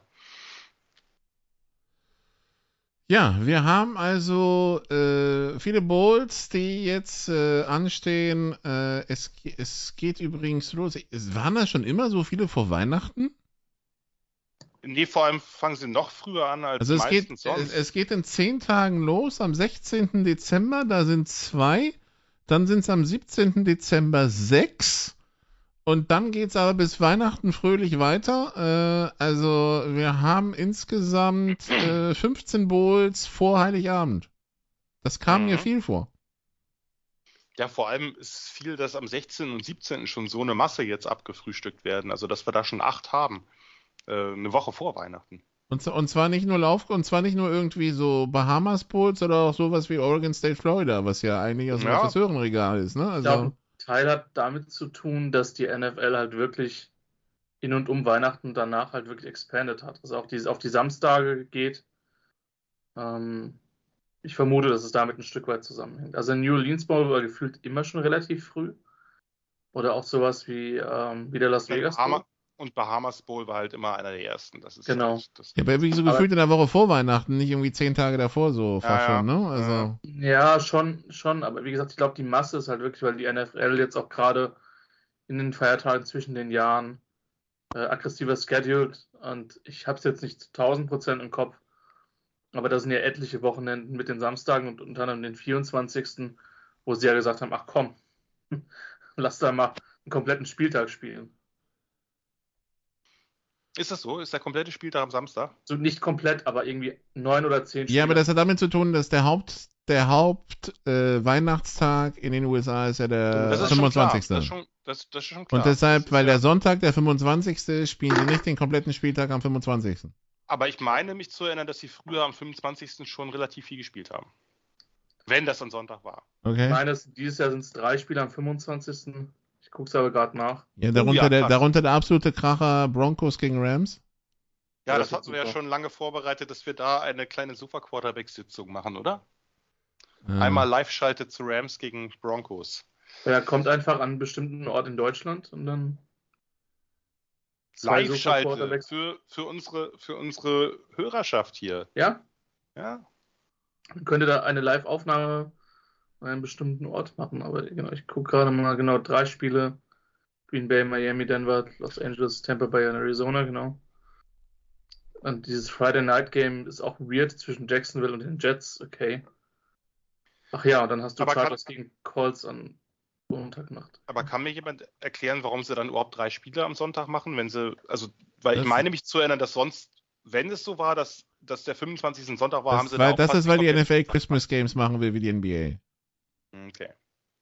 Aber kann man halt, aber halt gefeatured Christmas Games. so wie und- Rams gegen Broncos, ja? Ja, das Problem ist halt, die NBA kann den, also die NBA, A, in der NBA ist es nicht so eine Lotterie, wie, wie die Teams abschneiden und du hast große Namen, die immer ziehen, also Celtics und ähm, Mavericks und Lakers und was weiß ich und hier ähm, äh, Golden State, so, äh, die kannst du immer gefahrlos da reinsetzen. Ja, in der NFL ist es halt ein Pokerspiel, weil du musst den Spielplan im April machen und du hast keine Ahnung, was im Dezember ist. Naja, manchmal, manchmal verändern sie der ja schon noch. Ja, aber solche Spiele sind, also solche Spiele flexen sie dann halt nicht. Okay. Allein schon für die Zuschauer nehme ich mal vor, du hast dich dann reingebucht, das ist ja eh schon ein bisschen problematisch rund um, rund um Dings und dann fliegt das Spiel vom, vom Sonntag auf den Samstag, ist ein bisschen blöd, ne? Also, Das ist ja. richtig. Ja, aber Ähm, Rams Broncos haben sie sich wahrscheinlich sehr, sehr viel vorgestellt. Ja, also und ich, und ich, ich bin mir sicher, äh, Tony Romo und Jim Nance freuen sich auch riesig, das Weihnachtsfest mal in die Tonne zu kloppen für diesen Kracher, ja? ich kann es wirklich Wobei ich glaube eh, das ausmalen ist- gerade. ich glaube halt eh, das ist total, also, dass es für Coaches echt eine heftige Nummer ist, gerade auch in der NFL. Also je nach, also die Intensitäten, die da gefahren werden, zum Teil auch im College. Das ist ja auch das, Nikola, was wir von, von Coaches, die dann aus den Staaten ähm, nach, nach Europa kommen, die einfach sagen, hey, ich hätte einfach gerne wieder ein Leben so. Also vor allem selbst Coaches, also jetzt, wir reden jetzt nicht von Alabama, wir reden, in dem konkreten Fall reden wir von FCS Towson. Ja, Ja, ja, das macht, das macht ja. einen Unterschied, Die- aber die- keinen die- so großen, wie man Die, denkt. die ja. dann meinen, das ist ein 20 Stunden am Tag Job, 380 Tage im Jahr so quasi. Ja. Also man unterschätzt das, glaube ich, sehr, gerade was da eben, weil du sagst, es sind nicht nur die, die Alabamas, sondern ähm, und das Portal. Wir können ähm, übrigens dazu nochmal Joe Thomas hören. Der hat das Ja. ja, sehr deutlich gemacht. Ja, ja, das war, genau, stimmt. Darauf ein Stück weit bezog sich das, genau, das war das Letzte, was ich dazu sehr eindringlich wahrgenommen habe. Und wo er halt auch, weil er auch gefragt hat, ich habe da keinen Bock drauf. So. Ja. Und gerade mit in Zeiten des, des, des, des Portals ist es halt, das, also das verschlimmert ist, weil du halt noch Ja. mehr Roster-Unsicherheit hast. Und natürlich passiert das gerade in einer Zeit, wo du natürlich auch, ne, wo, die, wo die Signing Days, die beiden Signing Days natürlich auch näher rücken. Das heißt, Ja. da ist gleich, da, also das ist jetzt gerade eine Zeit, wo College Coaches, insbesondere welche, die neu verpflichtet worden sind, die dürfen eigentlich gar nicht schlafen gerade. Apropos College Coaches, die neu verpflichtet werden, ähm, ja, äh, am Samstag, den, am 17. Dezember haben wir im Fenway Park den Wasabi Fenway Bowl zwischen Louisville und Cincinnati, in den jetzt noch mehr Schärfe reingekommen ist, weil der Head Coach von Louisville äh, Jan ein paar Kilometer nach Norden wechselt äh, zu Cincinnati und äh, in dem Fall äh, Scott Satterfield. Und äh, ja, äh, nach vier Jahren geht's nach Cincinnati und ich weiß nicht, in Louisville wird man das wahrscheinlich bedingt erfreut wahrgenommen haben, aber gut, ja. Jetzt geht er halt äh, zu, zu den Bearcats. Ja, ich glaube, das wird man nicht erfreut wahrgenommen haben. Ist, äh, auch ein bisschen, also hatte ich jetzt nicht unbedingt mit gerechnet, war jetzt nicht auf meiner Shortlist. Ich habe mich damit aber auch nicht weiter auseinandergesetzt, dass, äh, dass, dass Satterfield, der jetzt ja eine, sagen wir mal, eine mittelmäßig gute Karriere bei Louisville hatte, jetzt dieses Jahr war besser als die 7 zu 5 Bilanz aussagt. Da waren ein paar Highlights dabei. Ähm, dass der jetzt 25, Cincinnati- 24 bei Louisville in vier Genau. Jahren. Nach, nach 51, 24 in sechs Jahren bei Appalachian State. Genau, also das ist ein, äh, ist natürlich, klar, ist natürlich zwischen Mid-Major und Power 5 nochmal ein Unterschied, aber das war jetzt bis auf diese Saison ein bisschen, oder war jetzt nicht immer glänzend, aber der Job bei Cincinnati ist wahrscheinlich, ja, möglicherweise irgendwann besser entlohnt, aber es jetzt schon ist, weiß ich nicht. Äh, denn er geht ja jetzt wieder runter, erstmal, zumindest kurzzeitig. Ähm, aber ja, wird auf jeden Fall das Spiel ein bisschen spannender machen. Ne? Das kann man, das kann man natürlich schon, kann man natürlich schon prophezeien. Zumal irgendwie, der, der Peter Schindler hatte mir das geschickt, dass sie da ja beide auf derselben, auf derselben Seite, also das Ja, bei den ist meistens, ja. Genau. Das ist, äh, dass die beiden Teams und Coaching-Staffs dann auf derselben Seitenlinie stehen und das, da kann er, könnte er ja theoretisch dann auch mal schon mal hin und her wechseln. Nein, wird wahrscheinlich nicht passieren. Nikola, das brauchen wir in der, in der German Football League für Spiele von den Rebels gegen Potsdam. Äh, ich bin, äh, I'm not so sure. Ja, Äh, dann Zugang erst ab 21. Nicht mal ab 18, erst ab 21. Äh, gut, dann die New, die Wobei New er wird, wird er, genau, stimmt ja, ist ja nächstes Jahr schon in der Big 12, nicht erst übernächstes. äh, ich weiß Das, nicht. das heißt, das heißt, das heißt, das würde bedeuten, dass er ja nicht runterwechselt, zumindest, also nur für ein ein halbes Spiel, Jahr, aber ja. in dem sie nicht, genau, in dem sie nicht spielen. Ähm, und dann Äh, ja. Die New Year's Six Bowls. Es geht los in der Nacht vom Freitag, den 30. Dezember auf den 31. Dezember. Der Orange Bowl in Miami im Hard Rock Stadium zwischen Nummer 7 Clemson und Nummer 6 Tennessee. Clemson wird sich besonders gern, also das ist quasi, man könnte ihn umbenennen, Jan, in den South Carolina Bowl. Weil, äh, dass beide jetzt, dass beide da jetzt in dem Bowl stehen, äh, danke Gamecocks. Genau, und man sieht ja auch an den Rankings von 6 und 7, dass sie so weit nicht weg waren von den Playoffs. Was wäre, wenn? Aber die Gamecocks haben es halt beiden ein bisschen vermiest. Dann geht's weiter am Silvesterabend. 18 Uhr, Kansas City gegen Alabama. Äh, nee, Kansas State, Nummer 9 gegen Alabama, Entschuldigung. Ähm, ja, das ist der Anfang dann, Christian, von einem langen Silvesterabend, aber zum Einstimmen gar nicht mal so schlecht. Könnte unterhaltsam werden. Ich meine, Bryce Young hat schon gezeigt, was er mit Anführungszeichen durch, durchschnitt ist. So gemein, Kansas State ist natürlich deutlich besser als Auburn dieses Jahr. Ähm, nee, bin ich, bin ich gespannt. Finde ich, ist, ich hoffe, dass man das gut weggucken wird. Ist halt die Frage tatsächlich, äh, ob Bryce Young zum Beispiel spielt. Ja. Wenn er sich vorher entscheidet, in, in den Draft zu gehen und auch das, ähm, ich gehe davon aus, dass wir sehr viele Stammhörer haben, aber vielleicht ja doch den einen oder anderen neuen. Ähm, normalerweise ist die Deadline zur Anmeldung für den Draft immer der 15. Januar. Dann hast du normalerweise oder 10. 15. Januar um und bei. Dann hast du normal noch zwei Tage, wo du zurückrudern kannst, wenn du nicht sowieso rauskommen musst. Ähm, und wenn ich jetzt schon höre, dass, dass Smith Nickbar von, von Ohio State schon, gut, der ist verletzt, der ist angeschlagen, aber jetzt schon klar ist, dass er nicht spielt. Ähm, Im Übrigen ist mir auch erst vor kurzem bewusst geworden, dass er halt schon einen Bruder hat, der bei den Profis spielt, allerdings in der, in der Major League Baseball. Ähm, genau, das wird sich halt dann zeigen, wie die Teams dann aussehen. Vom Papier klingt es auf jeden Fall gut. Aber das gilt, so ehrlich muss man sein, das klingt für alle Bowls und vermutlich müssen wir sogar teilweise die Playoffs mit inkludieren. Nein. Aber Christian, Christian, Na. Christian, Ja? ähm, ich möchte jetzt nicht über viele andere Bowls reden, aber wenn man am Samstag, den 31. Genau, das da wollte ich hin, Jan. Dezember um 6 Uhr etwas vorhat, dann würde ich doch Kentucky gegen Iowa vorziehen. Over Under 31,5. Ja, das, das Problem ist ja, dass da wahrscheinlich bei, äh, bei äh, Iowa, weil Petrus nicht mehr da, also der ist, der ist verletzt, äh, der ist ja auch Senior, ähm, der Backup ist ins Portal gegangen, da wird man jetzt den Third Stringer, Dafür kriegt der Iowa jetzt den ehemaligen Quarterback gegen- von Michigan, habe ich gesehen. richtig, äh, McNamara, aber der ist ja jetzt noch nicht da, dann, das äh, ist dann für die nächste Saison Ja, gut. schon klar, Will, aber Will Levis wird auf der anderen Seite wohl auch nicht spielen, das heißt, wir haben ein Spiel, was wirklich alles äh, hält an Nicht-Quarterback äh, beziehungsweise wahrscheinlich auch relativ wenig Offenses. Und wir hatten das Spiel ja letztes Jahr schon, da ist es 2017 ausgegangen. das, Da Ganze, das halt- Ganze in Nashville, wo es dann auch gern mal minus 10 Grad sein kann, ja, also.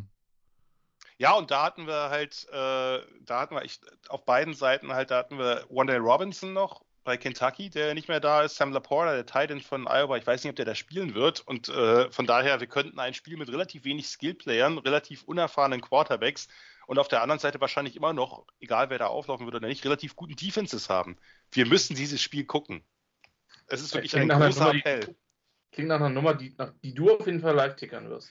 Oder? Ja, Live muss ich mal gucken, ob ich, ob ich wirklich, also Alabama gegen Kansas State klingt ja schon ganz nett, aber das, das könnte wirklich ein absolutes Katastrophenspiel werden. Ja. Das ganze parallel zu Bleigießen machen, Guess the Play. Run up the middle, ja. Immer, Hast immer recht, immer. Aber ja, wie, wie, stellt man sich, wie, stellt, wie, wie stellt man sich McNamara vor, der sich da bei seinem Headcoach vorstellt, hallo, ich bin dein neuer Quarterback und der Headcoach antwortet, okay, kannst du gut punten? Aber ja, ähm, Na, naja, McNamara ist das schon, äh, also wenn sie den diese Saison gehabt hätten, hätten sie halt, hätten sie halt die Big Ten West gewonnen, Punkt. Also das, da bin ich absolut überzeugt von, diese Defense ist wirklich, im Grunde hat man zwei Defenses jetzt ziemlich fahrlässig verschleudert. Die erste hat ja immerhin noch ähm, ins Big Ten Championship Game gefunden, aber das ist, das ist schon sehr schade, dass du da wirklich äh, so wenig auf die Reihe kriegst. Naja, warten wir mal ab, aber das Spiel ist auf jeden Fall was für die Katastrophentouristen unter uns und zwar für die höchste Stufe oder Ebene davon. Gut, also, äh, weil das Gute ist ja, Silvester ist ja meistens Alkohol irgendwo griffbereit, von daher, äh, ja. Aber nicht zu sehr, nicht zu sehr die, die Rübe abschießen, denn um 22 Uhr dann das erste Halbfinale Michigan gegen TCU. Ähm, die Nummer 2 gegen die Nummer 3. Ich kann euch sagen, Michigan ist Favorit mit 7,5.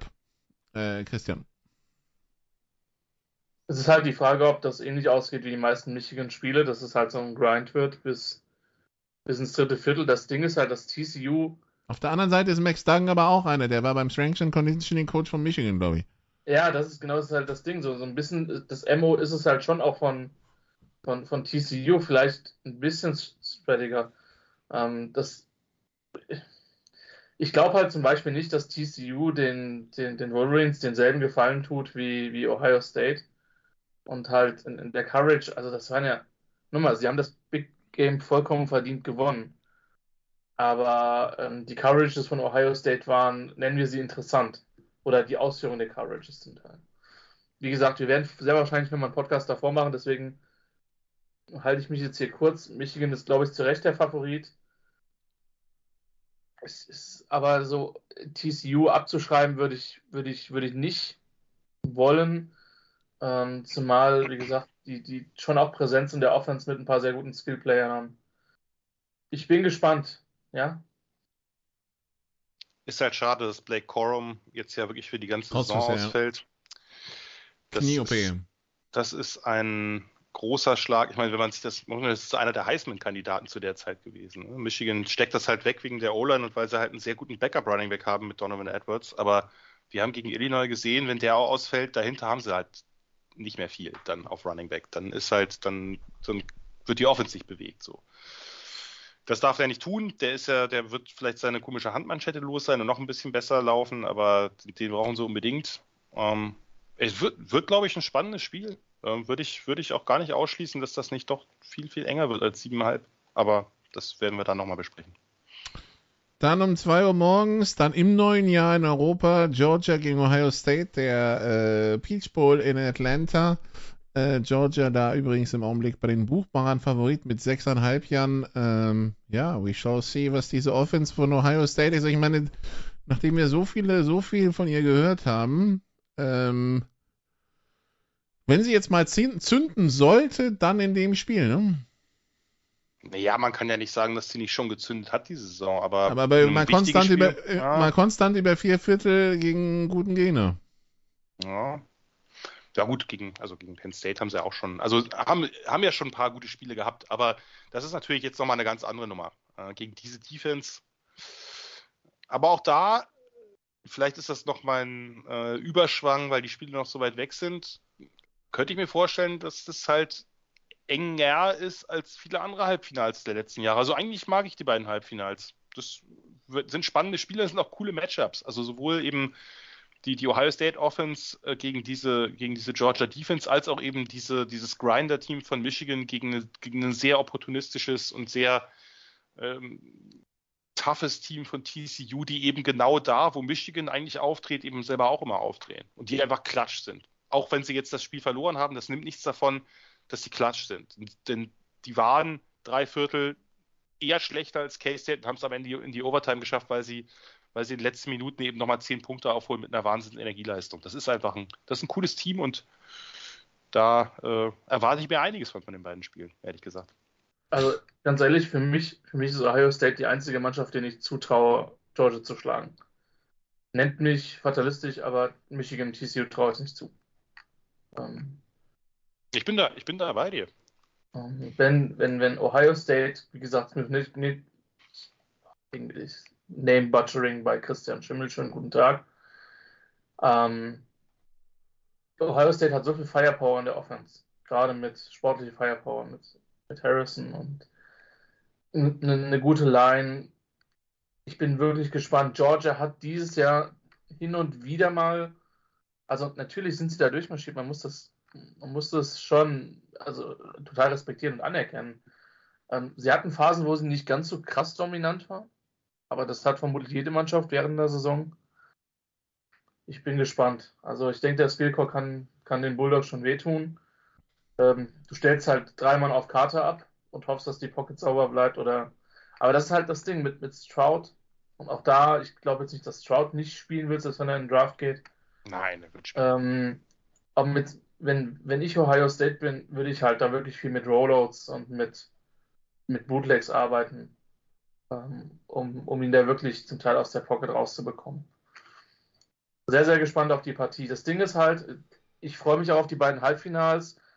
Ich weiß nicht, ob es eine Finalkonstellation gibt, wenn Georgia gewinnt, äh, auf die ich wirklich heiß bin, vor allem wenn es irgendwie deutlicher Georgia-Sieg werden würde. Ich weiß auch nicht, ob ich, ob ich mir denken, ob es, äh, ähm, ich, ich bin gespalten zwischen, auch nö, nicht schon wieder Georgia im Finale und braucht es wirklich, dann brauche ich nochmal Michigan, Ohio State, aber ja, äh, irgendwie gut. Ähm, irgendwo da wird es ja passieren, oder? Wir sehen TCU, Ohio State, wer weiß, vielleicht passieren, passieren ja doch mal Wunder in den Halbfinals. Dann schauen wir am Sonntag alle NFL, während ich dem, mit einem Blick auf Twitter feststelle, dass äh, Cincinnati, nee, das, Louis, das Cincinnati gerade sämtliche Coaches von Louisville auch noch gleich mitplündert. Ähm, das wird echt schön, dieser Wasabi-Boss. Ja, Das müssen wir echt anschauen. Also wirklich auch gemeinsam. Das, also das kann ja nur auf die Fresse. Also der DC-Coach, der DC ist weg, der Quarterback-Coach ist auch schon mitgegangen. Also ja. Ähm, gut. Äh, dann, äh, also am Sonntag, am 1. Januar, am neue Adresseessen mit der NFL quasi und dann am Montagabend geht's dann weiter. Erstmal schauen Christian und ich um 18 Uhr den Nebraska Bowl zwischen den beiden Coaches, die wir uns 2025 in Nebraska wünschen, Christian, zwischen Illinois und Mississippi State. Alter, Ja. Nikola, was ist bei dir denn verkehrt? Wie kommst du Ja. auf Mike Leach? Das wäre ja nur die größte Katastrophe überhaupt. Also, bitte. Genau. Ja, äh, ich bin, äh, ich, ich bin diplomierter Katastrophentourist. Was erwartest du? Ähm, Ja, aber nicht für mich. Und da kann, dann such dir Ja, es, geht ja, es geht ja auch nicht um dich, es geht um mich und um Ja, Christian aber- und um Ja, uns und um die ganze Hörerschaft. Ja, aber wo hast du hast doch dieselben, denselben Spaß mit Mike Leach bei Mississippi State, oder nicht? Ja, aber bei Nebraska nochmal eine Ecke mehr. Warum? Ja, einfach, also einfach, weil du dann mitkotzt. Also, Alter. Das ist Selektiv absolut empathisch, ne? Absolut empathisch. inakzeptabel. was? Ja, ja, ja, ja. Jetzt weißt du, Ja, jetzt, das wei ist so. jetzt weißt du in etwa, jetzt weißt du in etwa, wie, wie äh, Fahrten von Christian und mir von Montabaur nach Paris verlaufen und zurück. Auch ja gut, gern aber bei, Christ bei Christian hast du ja nur die Chargers, oder was? Oder, willst, oder disst du dann noch Montabauer? Nein, wir dissen, eine, wir, wir, wir dissen gemeinsam die ganze Welt. Aber ja. Ja, deswegen Jan, herzliche Einladung, auch mal zum Rugby mitzukommen. Ähm, es wird Zeit. Allein für die Autofahrten lohnt es sich. Aber meint ihr nicht, dass ihr das erst nicht jetzt schon den zweiten Schritt von dem ersten macht? Wieso? Welchen? Naja, ihr wolltet mich immer zu einem GFL-Spiel bewegen. Das hat jetzt seit Jahren nicht geklappt. Oder habt ihr es aufgegeben? Nee, Das, ist ja nicht bald das, also im Moment, stopp. Äh, GFL ist von April bis Oktober und Oktober bis April ist Rugby. Also das, das überschneidet sich nicht. Du kannst beides machen. Darum geht's ja nicht. Ja doch, wir müssen dich ja aus diesem Elend befreien. Also ich meine, der heutige Tag war ein schwieriger für dich, das haben wir mitbekommen. Äh, weißt du, also wir, wir, wir bieten dir Alternativen. Du musst Richtig. dich halt mal öffnen und dir akzeptieren. Ich versuche mich nächstes Jahr zu öffnen. Gut. Solange wir Denn, das auf Tape haben, Nicola. ja, ja, wir haben es auf Tape. Ihr habt äh, schon so viel auf Tape, dass ich im nächsten Jahr sage, ich bin bei der GFL dabei. Es hat auch nie geklappt. Ähm, gut, auf jeden Fall, äh, das schauen Christian und ich und der Rest der Welt schaut dann um 19 Uhr den Cotton Bowl zwischen USC und Tulane. Ja. Ja. Bin ich mal gespannt. Achso, war Christian. Nö, rein. also ich, wie gesagt, ich habe ja schon gesagt, ich sehe da keine Defense. Auch da kommt Könnte- es könnte- an, wer könnte-. Over Spaß Under am Spiel. 62. Las Vegas auch nicht. Nee, das könnte ein spaßiges Spiel werden. Ja. Das kann man sich sehr gut am Montag um sieben am frühen Abend mal reinziehen. Ja, äh, parallel dazu übrigens Purdue gegen LSU und äh, das ist aber der Citrus Bowl, das ist nicht New Year's Six und dann um 23 Uhr der letzte New Year's Six Bowl, halt nicht am Sonntag, weil NFL, nicht am 1. Januar, sondern dieses Jahr dann am 2. Zwischen Utah und Penn State und Rose Bowl ist halt Pflichtprogramm so oder so, Christian. Erstens, ja, das ist Pflichtprogramm so oder so. Zweitens, durchaus eine Partie, die was hergeben kann. Freut mich drauf. Also klar, Utah ist jetzt, da ich das halt noch nicht so lang, in relativen Zeitraum gesprochen in der, in der Pac-12 sind, deswegen haben sie da jetzt keine riesige Historie in der, im Rose Bowl. Aber nee, auch da versprechen wir von dem Spiel einiges. Wird eine schöne Farbkombination werden in den Sonnenuntergang rein. das wird, denke ich, super. Mit den Bergen im Hintergrund, es ist mir wieder fantastisch. Die schönsten Bilder immer wieder bietet der Rose Bowl, ja. Und dann hätten wir ein National Championship Game für die, die schon mal Urlaub nehmen wollen. Das ist in der Nacht vom Montag, den 9. auf Dienstag, den 10. Januar. Um halb zwei morgens ist Kickoff angesetzt. Das heißt, das Spiel geht irgendwann um 2.20 Uhr los. Ähm, Im SoFi Stadium in LA. Äh, da bekommen die Leute dann dieses Jahr endlich mal guten Sport zu sehen. Ähm, zehn Tage, na nee, oder 14 äh, Tage nachdem sie Rams gegen Broncos über sich haben ergehen lassen. Äh, ja, das dann das Finale zwischen den beiden Halbfinalsiegern. Wir haben noch dies und jenes zu besprechen, unter anderem, dass Dion Sanders tatsächlich zu Colorado geht, Jan. Ja, Dion Sanders geht zu Colorado. Es gab ja diverse Gerüchte, Colorado, USF, wohin auch immer. Vielleicht bleibt er auch noch eine Saison und dann hat er sich am Ende dann doch für die Buffaloes entschieden und dort ja schon eine, ein legendäres Antrittsprogramm, nennen wir es mal so, äh, absolviert oder abgespult, wo er dem aktuellen Team relativ deutlich gemacht hat, dass er von denen vielleicht nicht mehr so wahnsinnig viele in seinem Team sehen will. Geht ins Transferportal, lasst es euch gut gehen. Aber hier ist jetzt Dion am Werk. Äh, ja, es ist erfrischend. Also das muss man ganz deutlich sagen, es ist erfrischend. Er macht halt vieles anders. Ich hatte es äh, bei Twitter geschrieben, er, ähm, wie soll ich sagen, ignoriert bewusst, und das meine ich jetzt gar nicht negativ, so diese klassischen, ich nenne es als Soziologe Feldregeln im College Football, also wie man sich als Coach aufhört, was man sagt, wie man sich gibt und so weiter. Das ist bei Dion alles anders. Dion ist ein bisschen mehr äh, Show, ein bisschen mehr Star, ein bisschen mehr Glitzer und eben natürlich jede Menge Sprüche. Aber also er zieht natürlich Leute damit. Er ist halt ein Top-Recruiter, das haben wir, das haben wir gelernt, dass er eben, ähm, dass er eben bei Jackson State den Hunter geholt hat, den, den Top-Recruit äh, im College Football, ähm, das in ein FCS-Team. Das ist, das muss man natürlich, äh, das muss man natürlich erstmal erstmal schaffen. Das ist äh, quasi, also gab es ja noch nicht äh, Travis Hunter, der Cornerback, das, der, ich bin mal gespannt, ob der jetzt mitkommt. Er hat ja seinen, seinen Sohnemann, also einen seiner Sohnemänner, Shadur Sanders, der da der Quarterback ist, auch schon vorgestellt als den Quarterback der Buffaloes. also das ist alles ein bisschen skurril, aber ich glaube, dass das schon klappen kann auch. Das, also das kann halt natürlich auch grandios in die Hose gehen, aber der hat einen Draht zu seinen Spielern. Das kann man nicht abstreiten. Der hat auch einen Draht zu Spielern, die jetzt zu ihm kommen kommen wollen. Ich glaube, der wird eine ganze Menge Angebote kriegen von Spielern, die bei ihm irgendwie den nächsten Schritt machen wollen, vielleicht zu ihm wollen, das letzte Jahr ihrer Karriere vielleicht haben, ihre College-Karriere und da nochmal irgendwie einen Angriff starten wollen, was auch immer. Ähm, das ist, äh, das wird sehr, sehr spannend zu beobachten sein. Also das wird, also A, man kann ihm nicht vorwerfen, konservativ zu sein in Sachen Coaching und B, also das wird entweder, also es wird, das schreit doch nach, es wird ein Riesenerfolg oder ein komplettes Desaster, oder? Ja. So, die Fallhöhe ist halt relativ hoch. Ne? Und also ich glaube, man, man wird ihm halt auch einfach nicht gerecht, wenn man. Also, das ist jetzt keiner. Also, der hat ja vorher Highschool gecoacht. Ähm, man muss auch sagen, dass Jacksonville State halt auch nicht erfolgreich war, bevor er, also in den letzten Jahren. Jackson State, nicht Jacksonville State. Sorry. Ähm, Jacksonville State sind die von FSU. Ja, stimmt. Ähm, also, ich glaube, der kann auch was als Schema. Ähm, Jan hat völlig recht, dass er das anders, anders in vielen Bereichen angeht.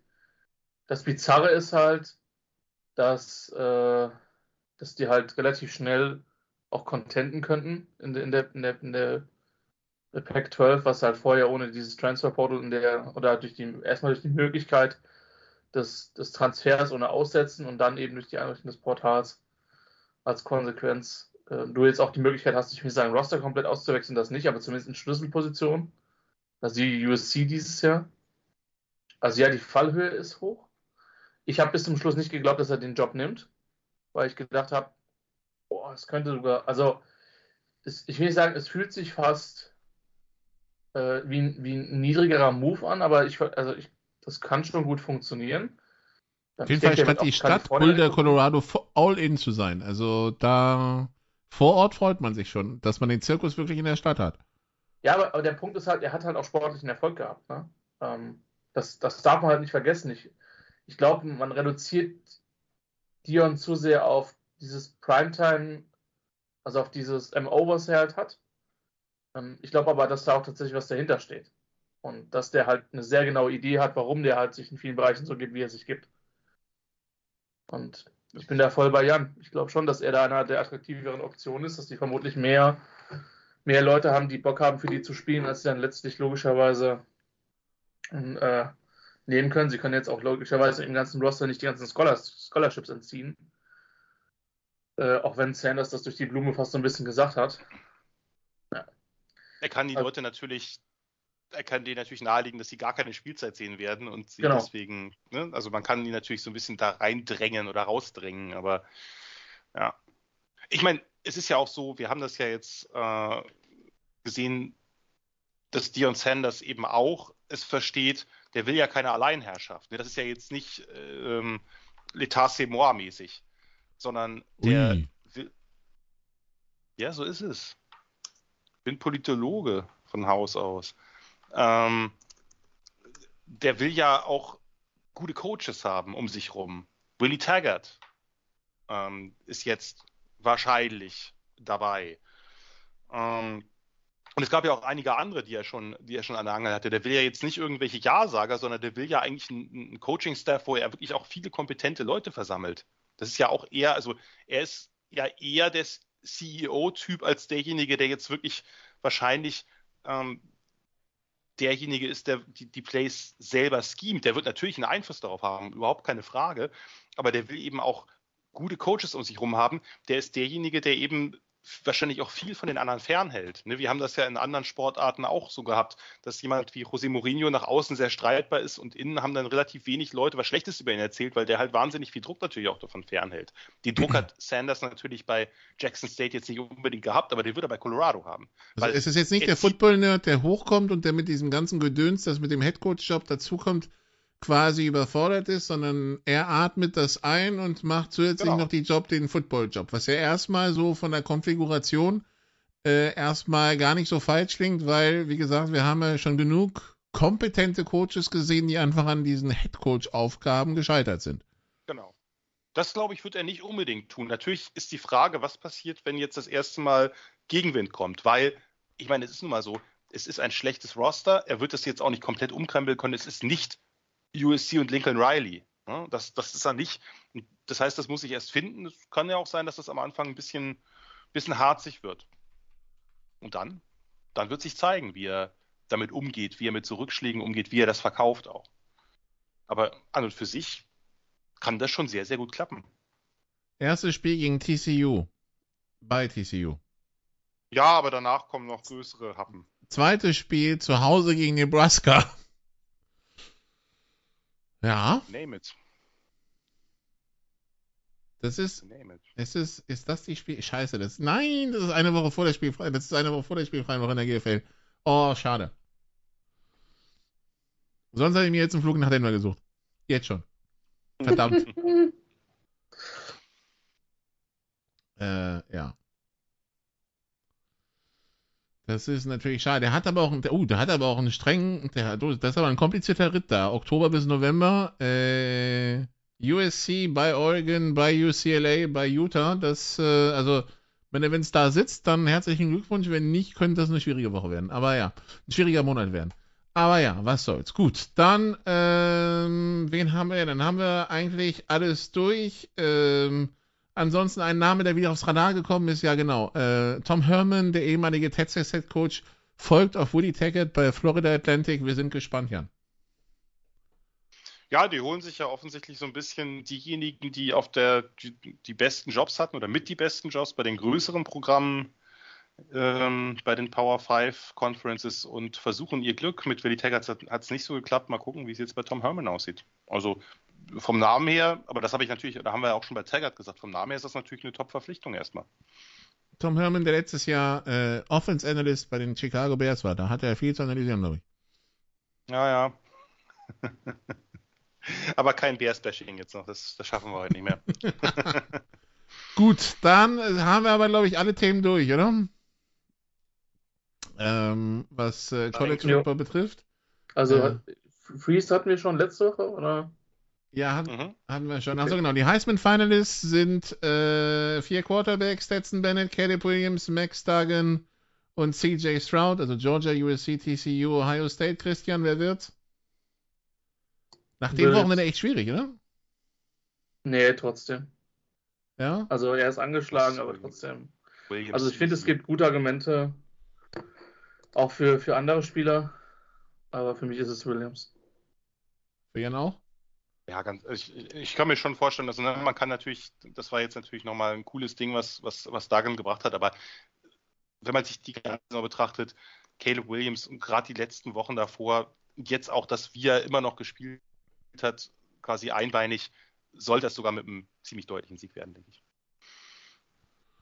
Gut, dann äh, hat Nebraska einen Spieler rekrutiert, der die 100 Meter in 10,25 läuft. Okay, mal gucken, ob er auch einen Ball in der Ja, Hand es wurde, kann. Ja, ach, Nikola, es wurde schon äh, viel darüber diskutiert, dass, äh, dass Matt Rule ja damals bei Baylor diese, diese Sprinter-Unit mit Kalen Barnes und Taekwon Thornton und so äh, rekrutiert hat und das wird jetzt bei Nebraska auch. Es wird jetzt Speed ins Team kommen. also quasi Big der neue, der neue. Santa Monica, der neue Santa Monica Track Club macht den Lincoln Nebraska auf, ja? Sozusagen. genau. Äh, gut, dann war's das jetzt aber wirklich für die Sofa Quarterbacks für diese Woche. Mehr Westsport gibt's am Donnerstag in der Big Show und äh, ja, wir müssen mal schauen mit den Sofa Quarterbacks insgesamt. Ähm, also wir machen noch mal eine Halbfinal-Preview für die so für die fürs College, ne? Ja, Liebe Kollegen, Das ist der Plan auf jeden Fall, ja. in der Woche, wie man so schön sagt, zwischen den Jahren, würde ich mal vermuten. Und Ja. äh, kriegen wir das irgendwie schon reingeschoben. Äh, wie gesagt, Samstag, der 31. Dezember, 22 Uhr, Michigan TCU. Und dann um 2 Uhr morgens Georgia, Ohio State. Und in der Nacht vom 9. auf den 10. dann das National Championship Game zwischen äh, den beiden Siegern. Dann, äh, ja, wünschen wir ja dann schon frohe Weihnachten, ne? Und hören uns dann nach Weihnachten wieder. Danke sehr, Jan. Danke, Christian. Danke, liebe Zuhörer. Bis zum nächsten Mal. Ciao. You did what you had to do and you won the game. Das waren die Sofa Quarterbacks mit der Extravaganza zur National Football League auf Sportradio 360.de. Wenn Sie Fragen, Anmerkungen, Gegenbeispiele haben, schreiben Sie uns entweder auf unserer Facebook-Seite über unseren Twitter-Account at Sportradio 360 oder direkt an steilpass at Sportradio 360.de. Great job, guys. Und versäumen Sie nicht unsere nächste Big Show jeden Donnerstag neu auf www.sportradio360.de. One day at a time. Keep getting better as a football team, and we'll see what happens.